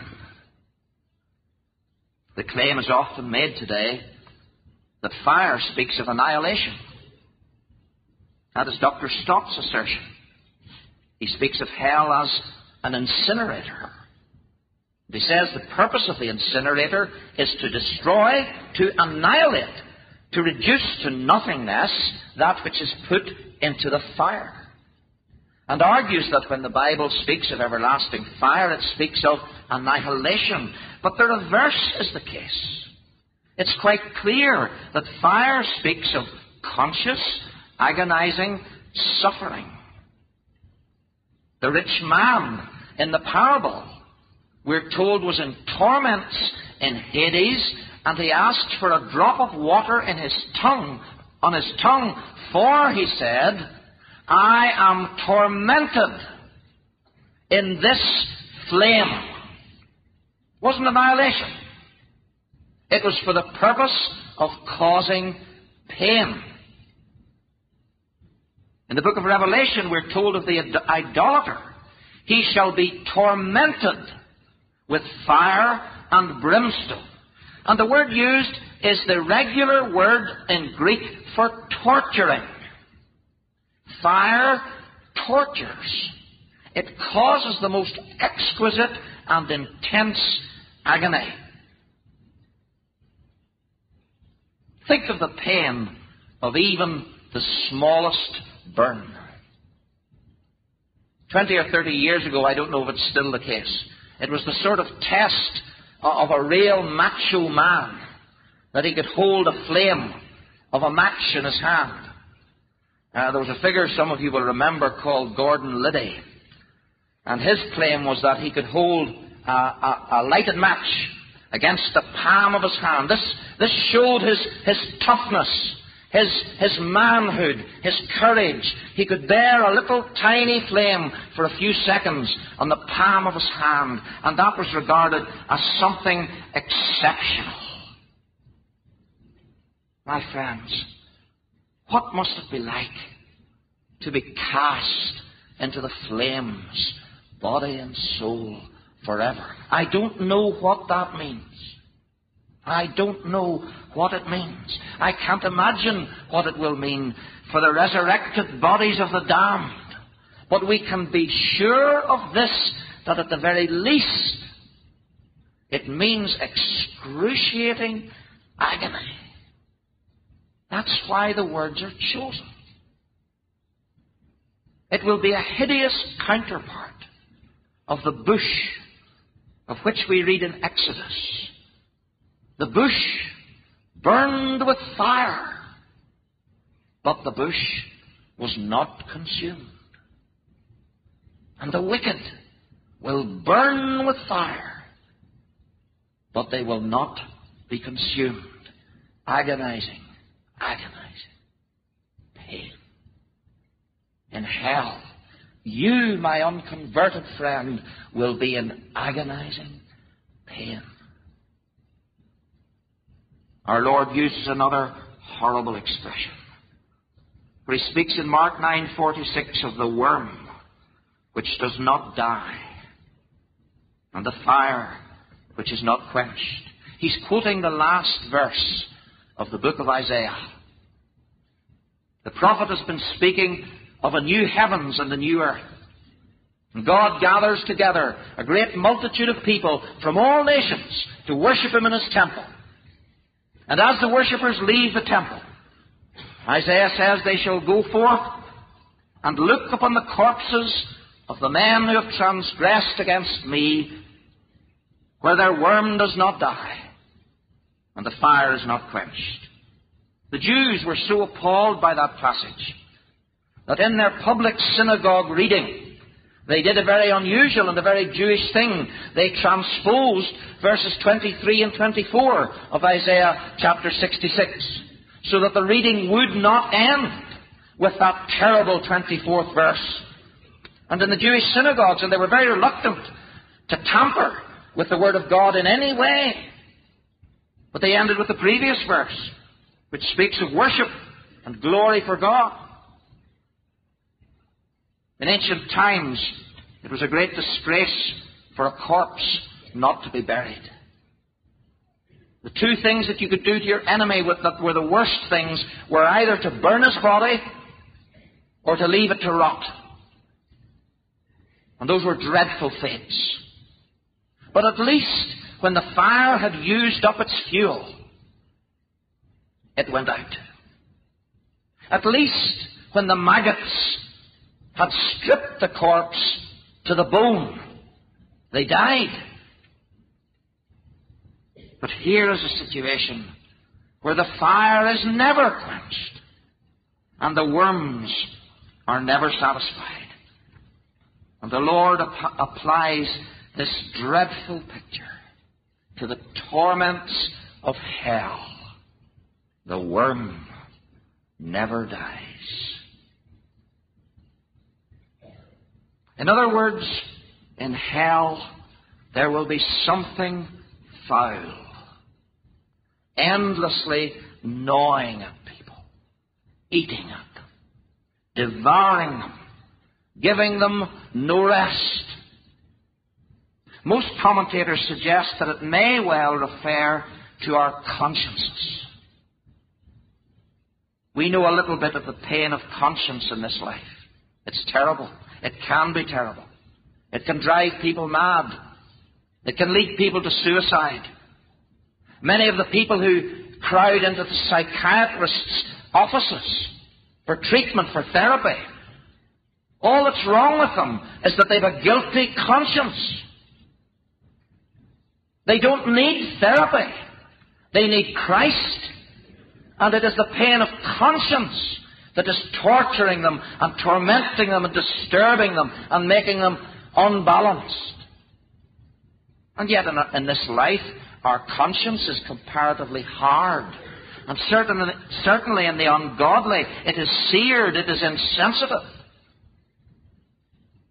And it seems very probable that in hell, the conscience of the damned will be sensitized, reawakened.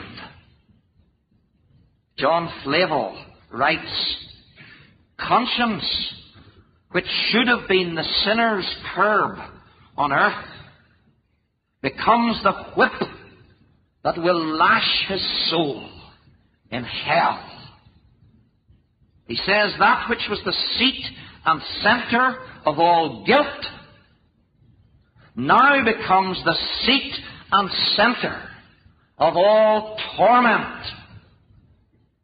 Young people, if you go to hell, how your conscience will reproach you.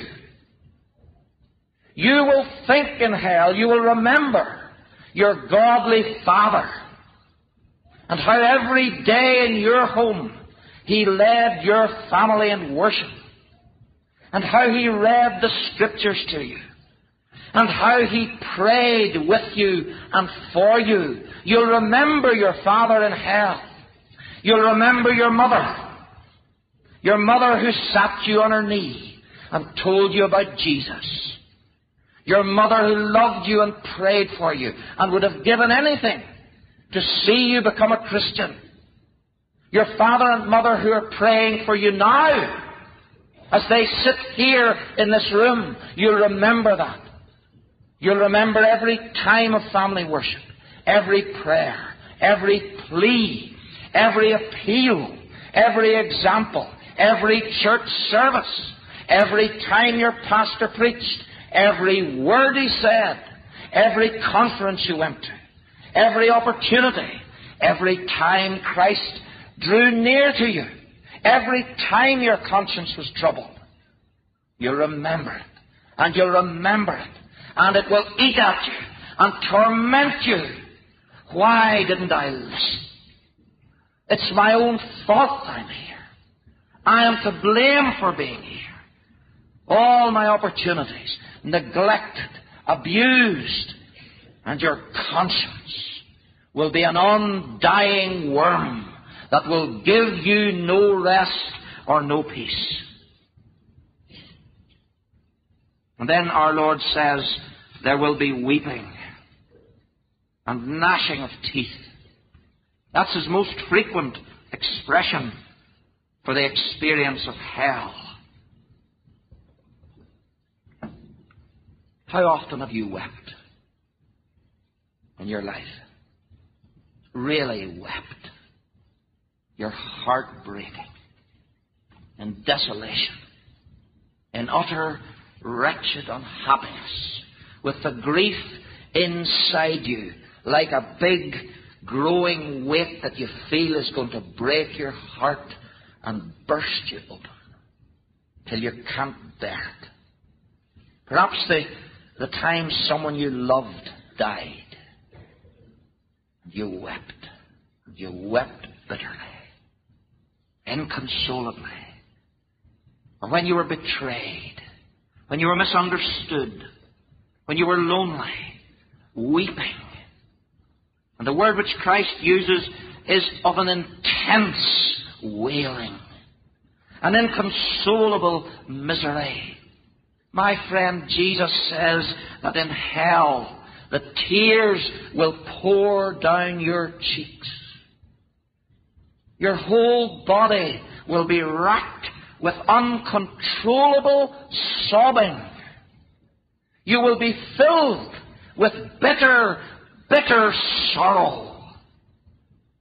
Guilty sorrow. Not like the sorrow of bereavement. Guilty sorrow. Shameful sorrow. And all the tears that have ever been shed on this earth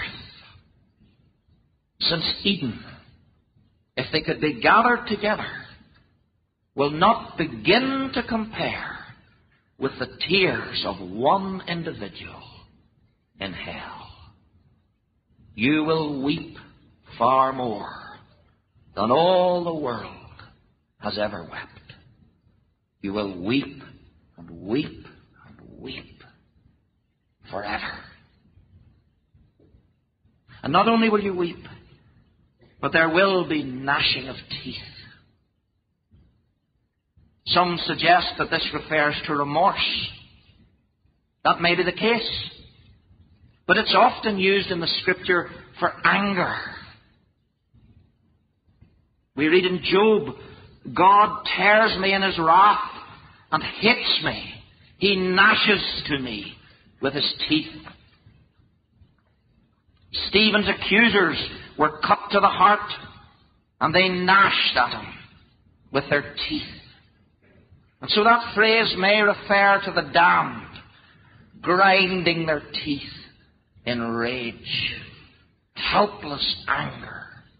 Anger at the sins which wrecked their lives. Anger at the, at the devil and his demons. Anger at everyone else in hell. Anger at themselves for choosing such misery. Anger at God, the righteous judge. Oh, I, I cannot express this. I cannot express it. Listen to the Word of God. Agonizing pain. We know little of pain in the modern world. We've got anesthetics and analgesics, and the science of pain control has been brought to a fine art. Who can imagine the pain of hell? The torture of fire. The inner torment of a devouring worm, enraged, bitter, sobbing. That will be the condition of everyone in hell.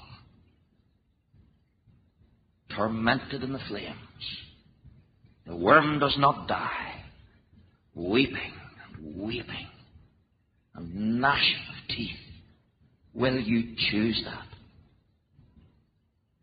Is that where you want to end up?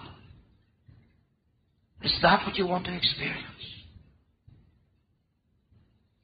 Agonizing pain. Could there be anything worse? Oh yes, there could. Because thirdly, there is an angry presence. An angry presence. It's a common idea about hell, as we've seen, that hell is a place from which God is absent. C S Lewis is typical in his book, The Problem of Pain. Listen to what he says. Sin is man saying to God, "Go away and leave me alone."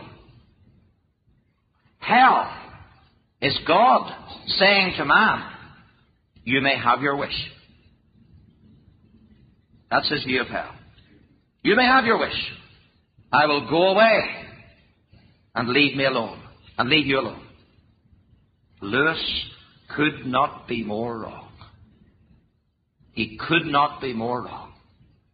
God is omnipresent. He is present in all of his creation. And those who are, tempted, are tormented with fire and brimstone are tormented, we are told, in the presence of the holy angels and in the presence of the Lamb. God is present in hell. Now wait a minute, you may say.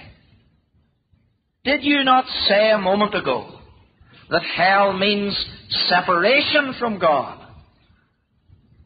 Did you not quote those verses where God will say to the wicked, "Depart from me, leave me, far away from me, into outer darkness"? How then can you say that on the one hand, God is separated from those in hell, and on the other hand, that God is present with those in hell? Well, the explanation is quite simple. We think of separation in terms of distance. The Bible, however, more accurately thinks of separation in terms of relationship, not distance. A man may go a thousand miles on a business trip. He is distant from his wife. But if he is a true husband, he is not separated from her, is he? He thinks of her constantly. He wishes he was with her. He looks forward to rejoining her. He prays for her and his family. He calls her whenever he has opportunity. And many of us can testify that we feel closer to those we love, and we appreciate them more, and we value them more highly at times when there is an enforced geographical separation. We are distant, but we are not separated. On the other hand, my wife and I know of a couple who are married and who live in the same home, and they hate each other's guts. Their relationship has corroded and become poisoned, and the presence of the other person is an unbearable irritation and annoyance. They cannot stand each other. As we say, they get on each other's nerves. Their proximity is torture to them. They are relieved when the other person goes out of the house. They couldn't be closer physically, but there is a universe between them. Now you see, my friends, that's what it means to be separated from God. We are uh, those in hell are separated from God's grace and from God's love and from God's mercy, and there is a great gulf between heaven and hell, but God is very close to them. Jonathan Edwards says that for everyone, eternity will be spent in the immediate presence of God. I don't think I would have dared to say that. But when you think about it, he's right. Eternity for everyone will be spent in the immediate presence of God. But Edwards goes on to say, God will be the hell of one person and the heaven of another. Because in hell he will be present in his anger. The wrath of God is coming on the sons of disobedience. Jesus delivers us from the wrath to come, and hell is the place where God pours out his wrath on the condemned, not just initially, not just in casting them into hell, but forever, personally and actively. Those in hell will see God in his holy fury. They will be condemned to gaze at him and will be unable to close their eyes. And the sight of him in his anger will be intolerably painful. I well remember as a boy those occasions when my father was angry with me, and how unhappy our home was, and how wretched I felt, miserable in my own heart and soul because something was wrong. I couldn't meet his gaze. There was a tension. It was really unbearable until I'd apologized, until I'd received forgiveness, and then been reconciled. I dreaded the thought of being in my father's angry presence. How much more dreadful to exist forever in the presence of an angry God. What folly it is to say that God hates the sin, but God loves the sinner. A scholar has done a study of thirty-three places in the Bible where God's hatred is referred to. Twelve of them refer to God's hatred of sin. Twenty-one to God's hatred of sinners. The psalmist says the Lord abhors the bloodthirsty and deceitful man. And that word abhors is linked with the Hebrew word for an abomination. The psalmist says the wicked God's soul hates. He hates them with every fibre of his being. And he tells us that he will express this hatred with appalling fierceness. In Isaiah, God says, I have trodden them in my anger and trampled them in my fury. Their blood is sprinkled on my garments, and I have stained all my robes.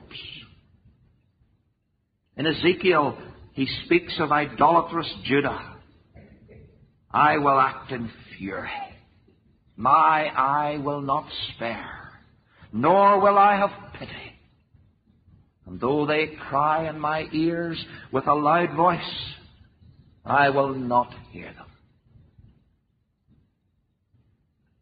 It's impossible to imagine anything more dreadful.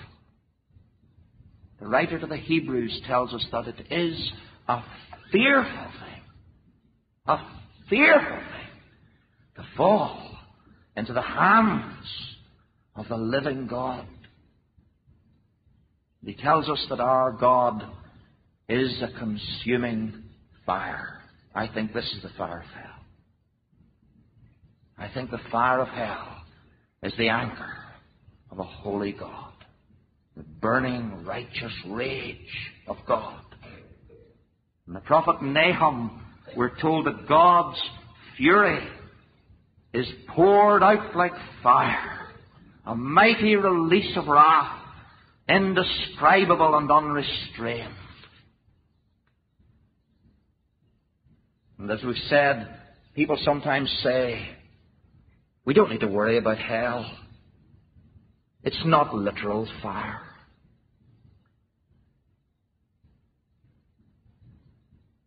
In hell, they'll be saying, if only it were literal fire. If only it were boiling oil or burning coals. If only it were something as easy and as light as that. Here is the ultimate horror of hell. Not the absolute poverty. Not even the agonizing pain. But the angry presence of God. The question is asked in Isaiah, who among us shall dwell with the devouring fire? Who among us shall dwell with everlasting burnings? And yet it gets even worse. It gets even worse. For there is an appalling prospect. It will never end. It will never end. It is everlasting fire, everlasting punishment, everlasting destruction. It is the blackness of darkness forever. The smoke of their torment ascends forever and ever. They shall be tormented day and night forever and ever. Jonathan Edwards says, eternity is the sting of hell torments. We can't take it in. I, I've tried in these past weeks to, to, to get a handle on it. it. It's too huge, just as we cannot take in eternal life. Just as we cannot grasp what it means to be with God forever, so we cannot understand eternal torment. Sometimes we spend a sleepless night. We know how dreadfully long that night is. You look at your watch, then you lie and lie for hours and hours. You look at your watch again and ten minutes have passed. You think, will it never end? Will morning never come? We were singing from Psalm one hundred thirty, those who long for the morning. And when pain is added to sleeplessness, how long those hours of darkness seem. Because I feel so inadequate at describing this, please permit me to give you a lengthy quotation, and it is a lengthy quotation from a far greater preacher, from Jonathan Edwards himself, from that great master preacher so mightily used. Please bear with me as I read these paragraphs. I'll try to read them slowly. Please try to take in what this mighty man of God is saying as he preached his great sermon, The Eternity of Hell Torments. And as he preached, people were converted. May Jonathan Edwards convert you again tonight. May he be God's instrument in God's hands, so that he, being dead, may call to you from the glory and speak to you. Edwards says, consider what it is to suffer extreme torment forever and ever, to suffer it day and night, from one year to another, from one age to another, from one thousand ages to another.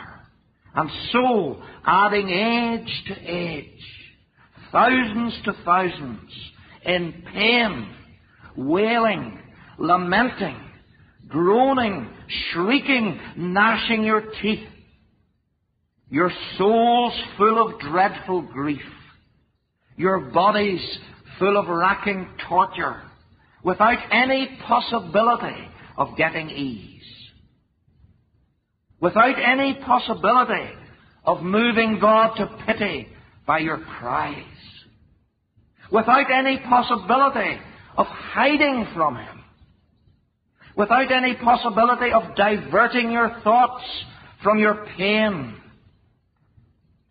Consider how dreadful your despair will be in such torment, to know assuredly that never, never shall you be delivered, to have no hope, when you shall wish that you might be turned into nothing, but shall have no hope, when you would rejoice if you might have any relief after millions of ages,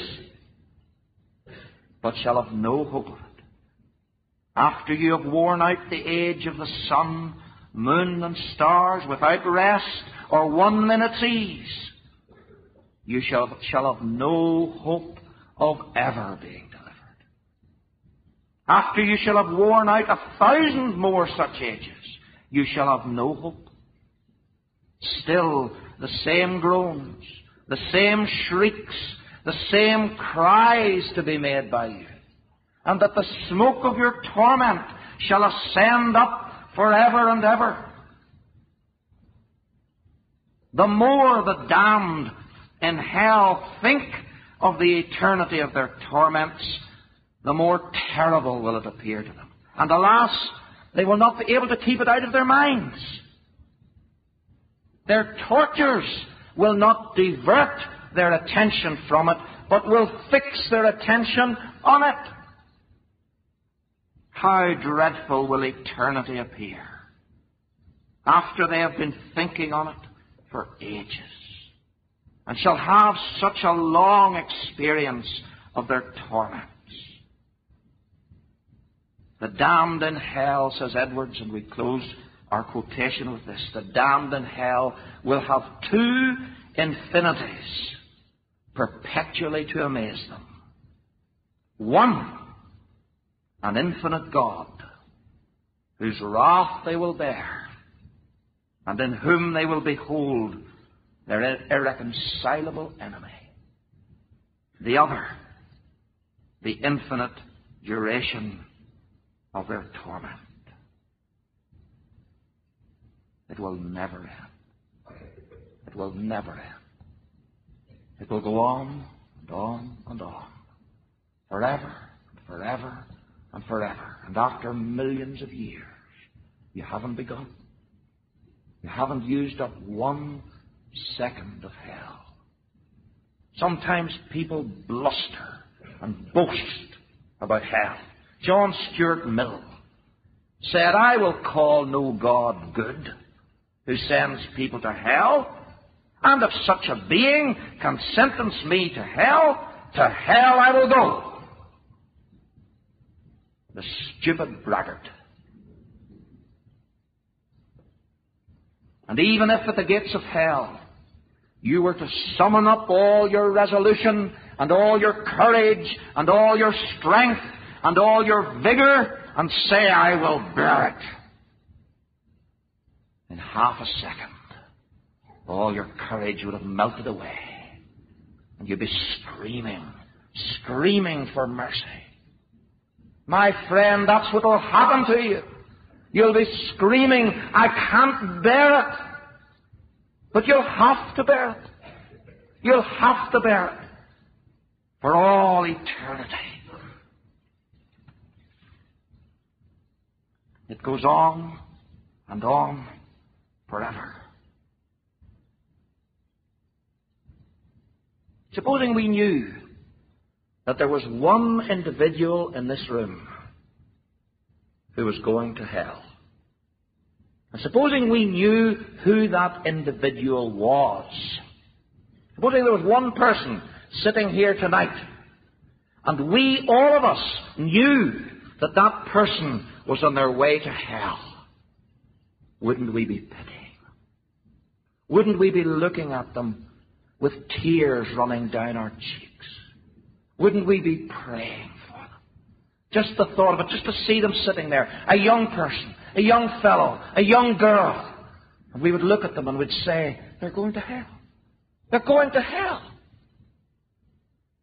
But there may be many more than one.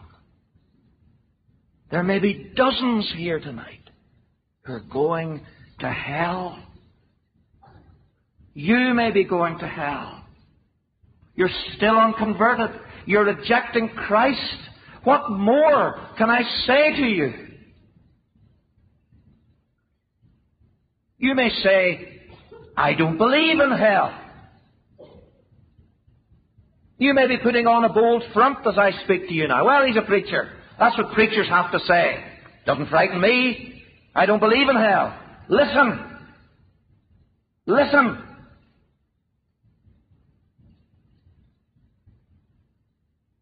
Listen to the voice of the damned who are now in hell. They're saying to you now, I didn't believe. I didn't believe. But I believe now. I believe now. Multitudes have gone to hell who didn't believe that hell existed. When they did realize, it was too late. But for you, it's not yet too late. Or you may say, I don't think I will end up in hell. A recent Gallup poll discovered that of the population of the United States, those surveyed, seventy-eight percent thought that they had an excellent to good chance of going to heaven, and four percent thought that they might go to hell. Most people think they won't go to hell. But there are many now in hell who didn't think they would go to hell. They were sure they wouldn't go to hell. Jesus says that at the day of judgment there will be preachers and successful evangelists and miracle workers and leaders in the churches who will stand before Him with a happy smile on their faces, waiting to receive His well done. And to their astonishment, He will say, Depart from me, I never knew you. And they say, Lord, Lord, we prophesied in your name, we cast out devils, we did many wonderful works, we're not going to hell, but they do. You may say, I have plenty of time. I'm just young, teenager perhaps, healthy, I'm strong. How do you know you've plenty of time?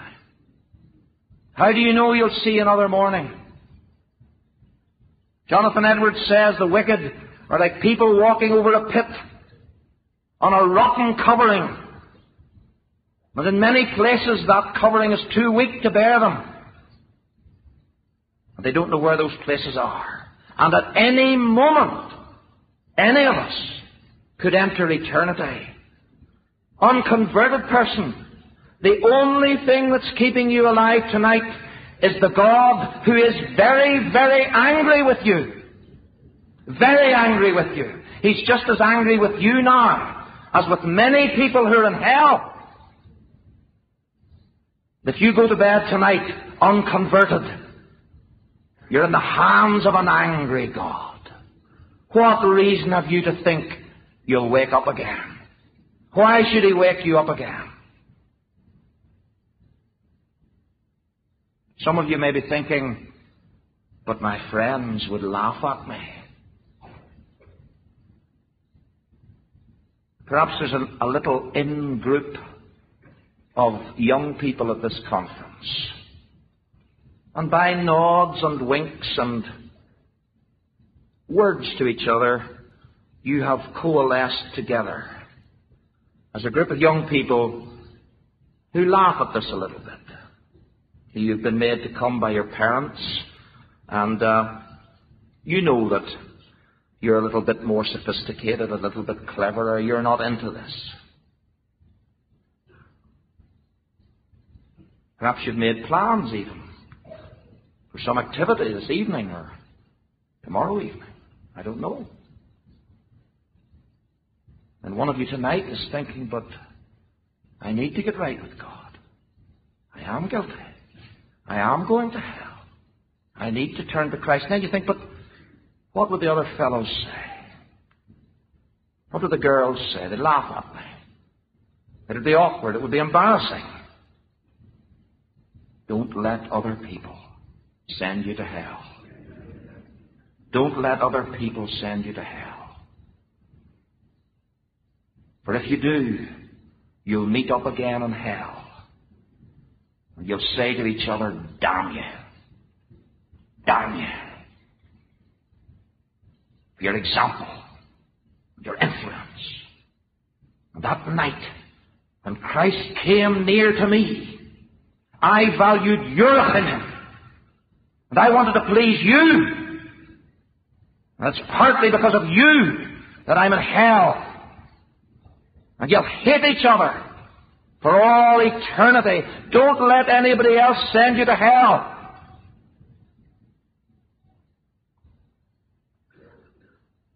Some of you may say, well, I'll believe if I have a Damascus Road experience. If God comes down from heaven and, and stops me short, and shakes me and converts me, I believe. God's sovereign, isn't he? He's got his elect. None of his elect will be lost. You can't believe unless God gives you the ability. Very well then.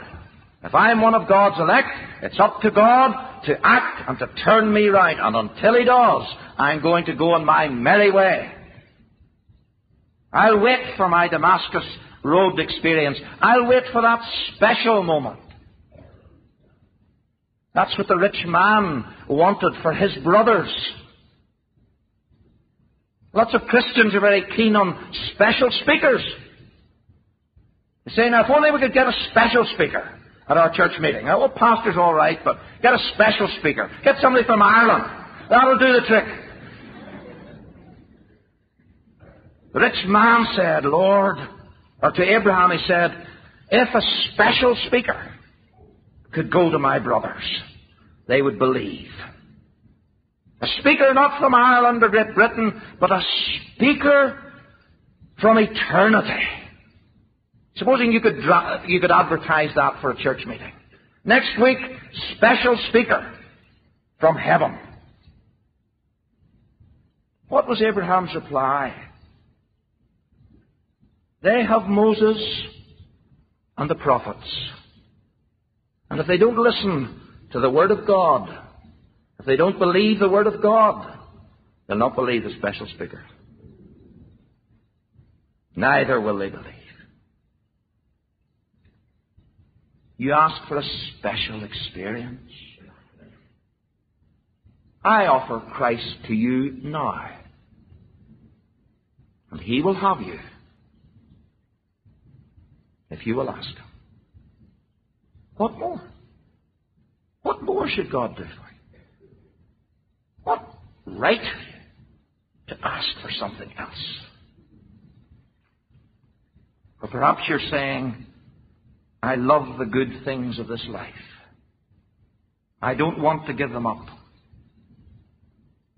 Friends, do you remember the dreadful, dreadful agony, almost a holy sarcasm of Abraham's words to the rich man in hell? Son, remember that in your lifetime you received your good things. Oh, with what mockery did that phrase come upon the soul of that damned, tormented being. My good things. My good things. Yes, I thought they were good things. I valued them as good things. And Abraham says, what do you think of your good things now? Were they still good to him in hell? Did he still value them in hell? Was he still glad of his wealth and his luxury and his self-centeredness? No, no. It was the price for which he had sold his immortal soul. My friends, I plead with you plead with you. If you're not converted, please, please turn to Christ now.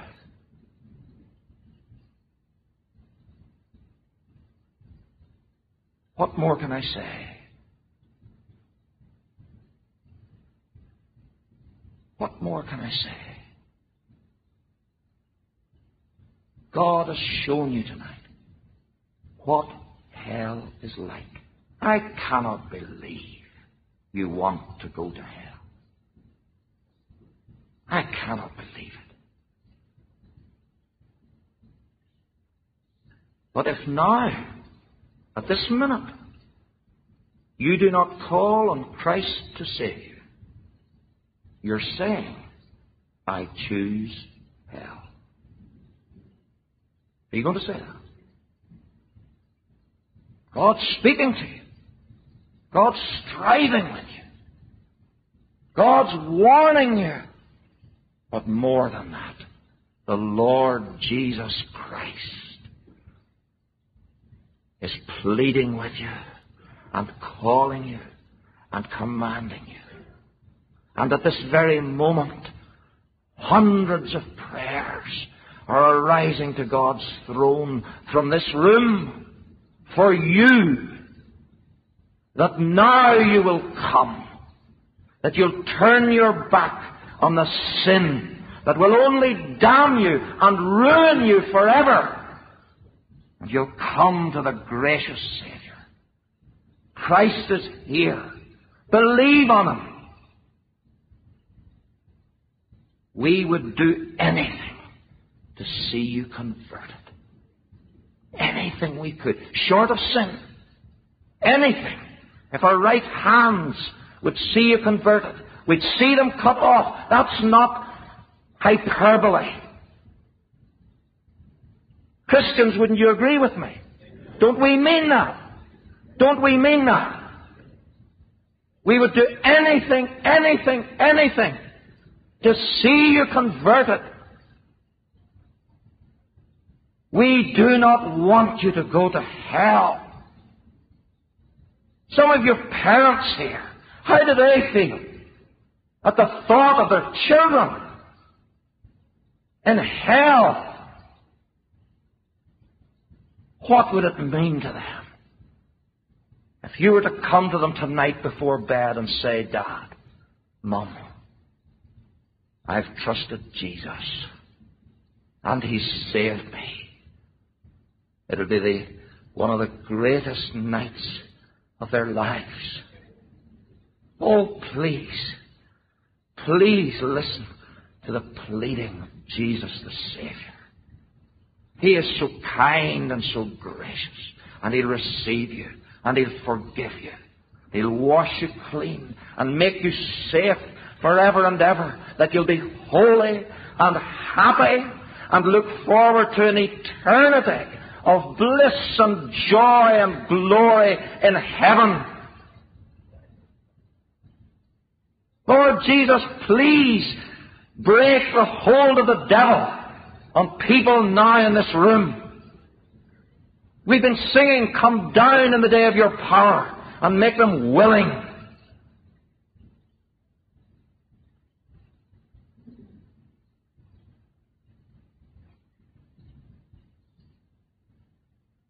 Friends, let's pray.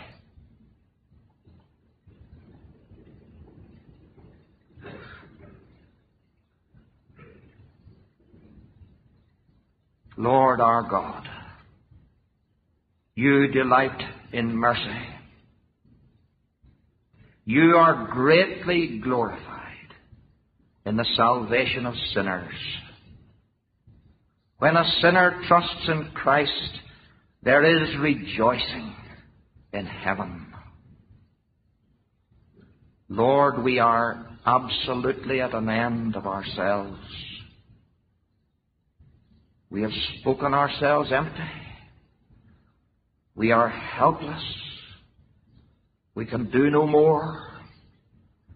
But you are the Almighty God, and even now in these moments you can enter hearts and make people truly sorry for their sin, truly repentant, and you can show them Christ. And Lord, you can cause them to flee hell. Dear Father in heaven, hear the prayers that have been offered in the past years and months and days and this very evening. And as this message has been delivered, O Lord, hear our pleading, hear our cry for those we love. Lord, it would be worth more than all the earth to us to see them converted. Thank you for these dreadful warnings. Impress them, we pray, on the hearts of the lost, that tonight, even at this moment, there may be those here who will cry, God, be merciful to me, the sinner. Lord Jesus, have mercy on me, and grant, O God, that they may not perish, but have everlasting life. We pray for your glory. Amen.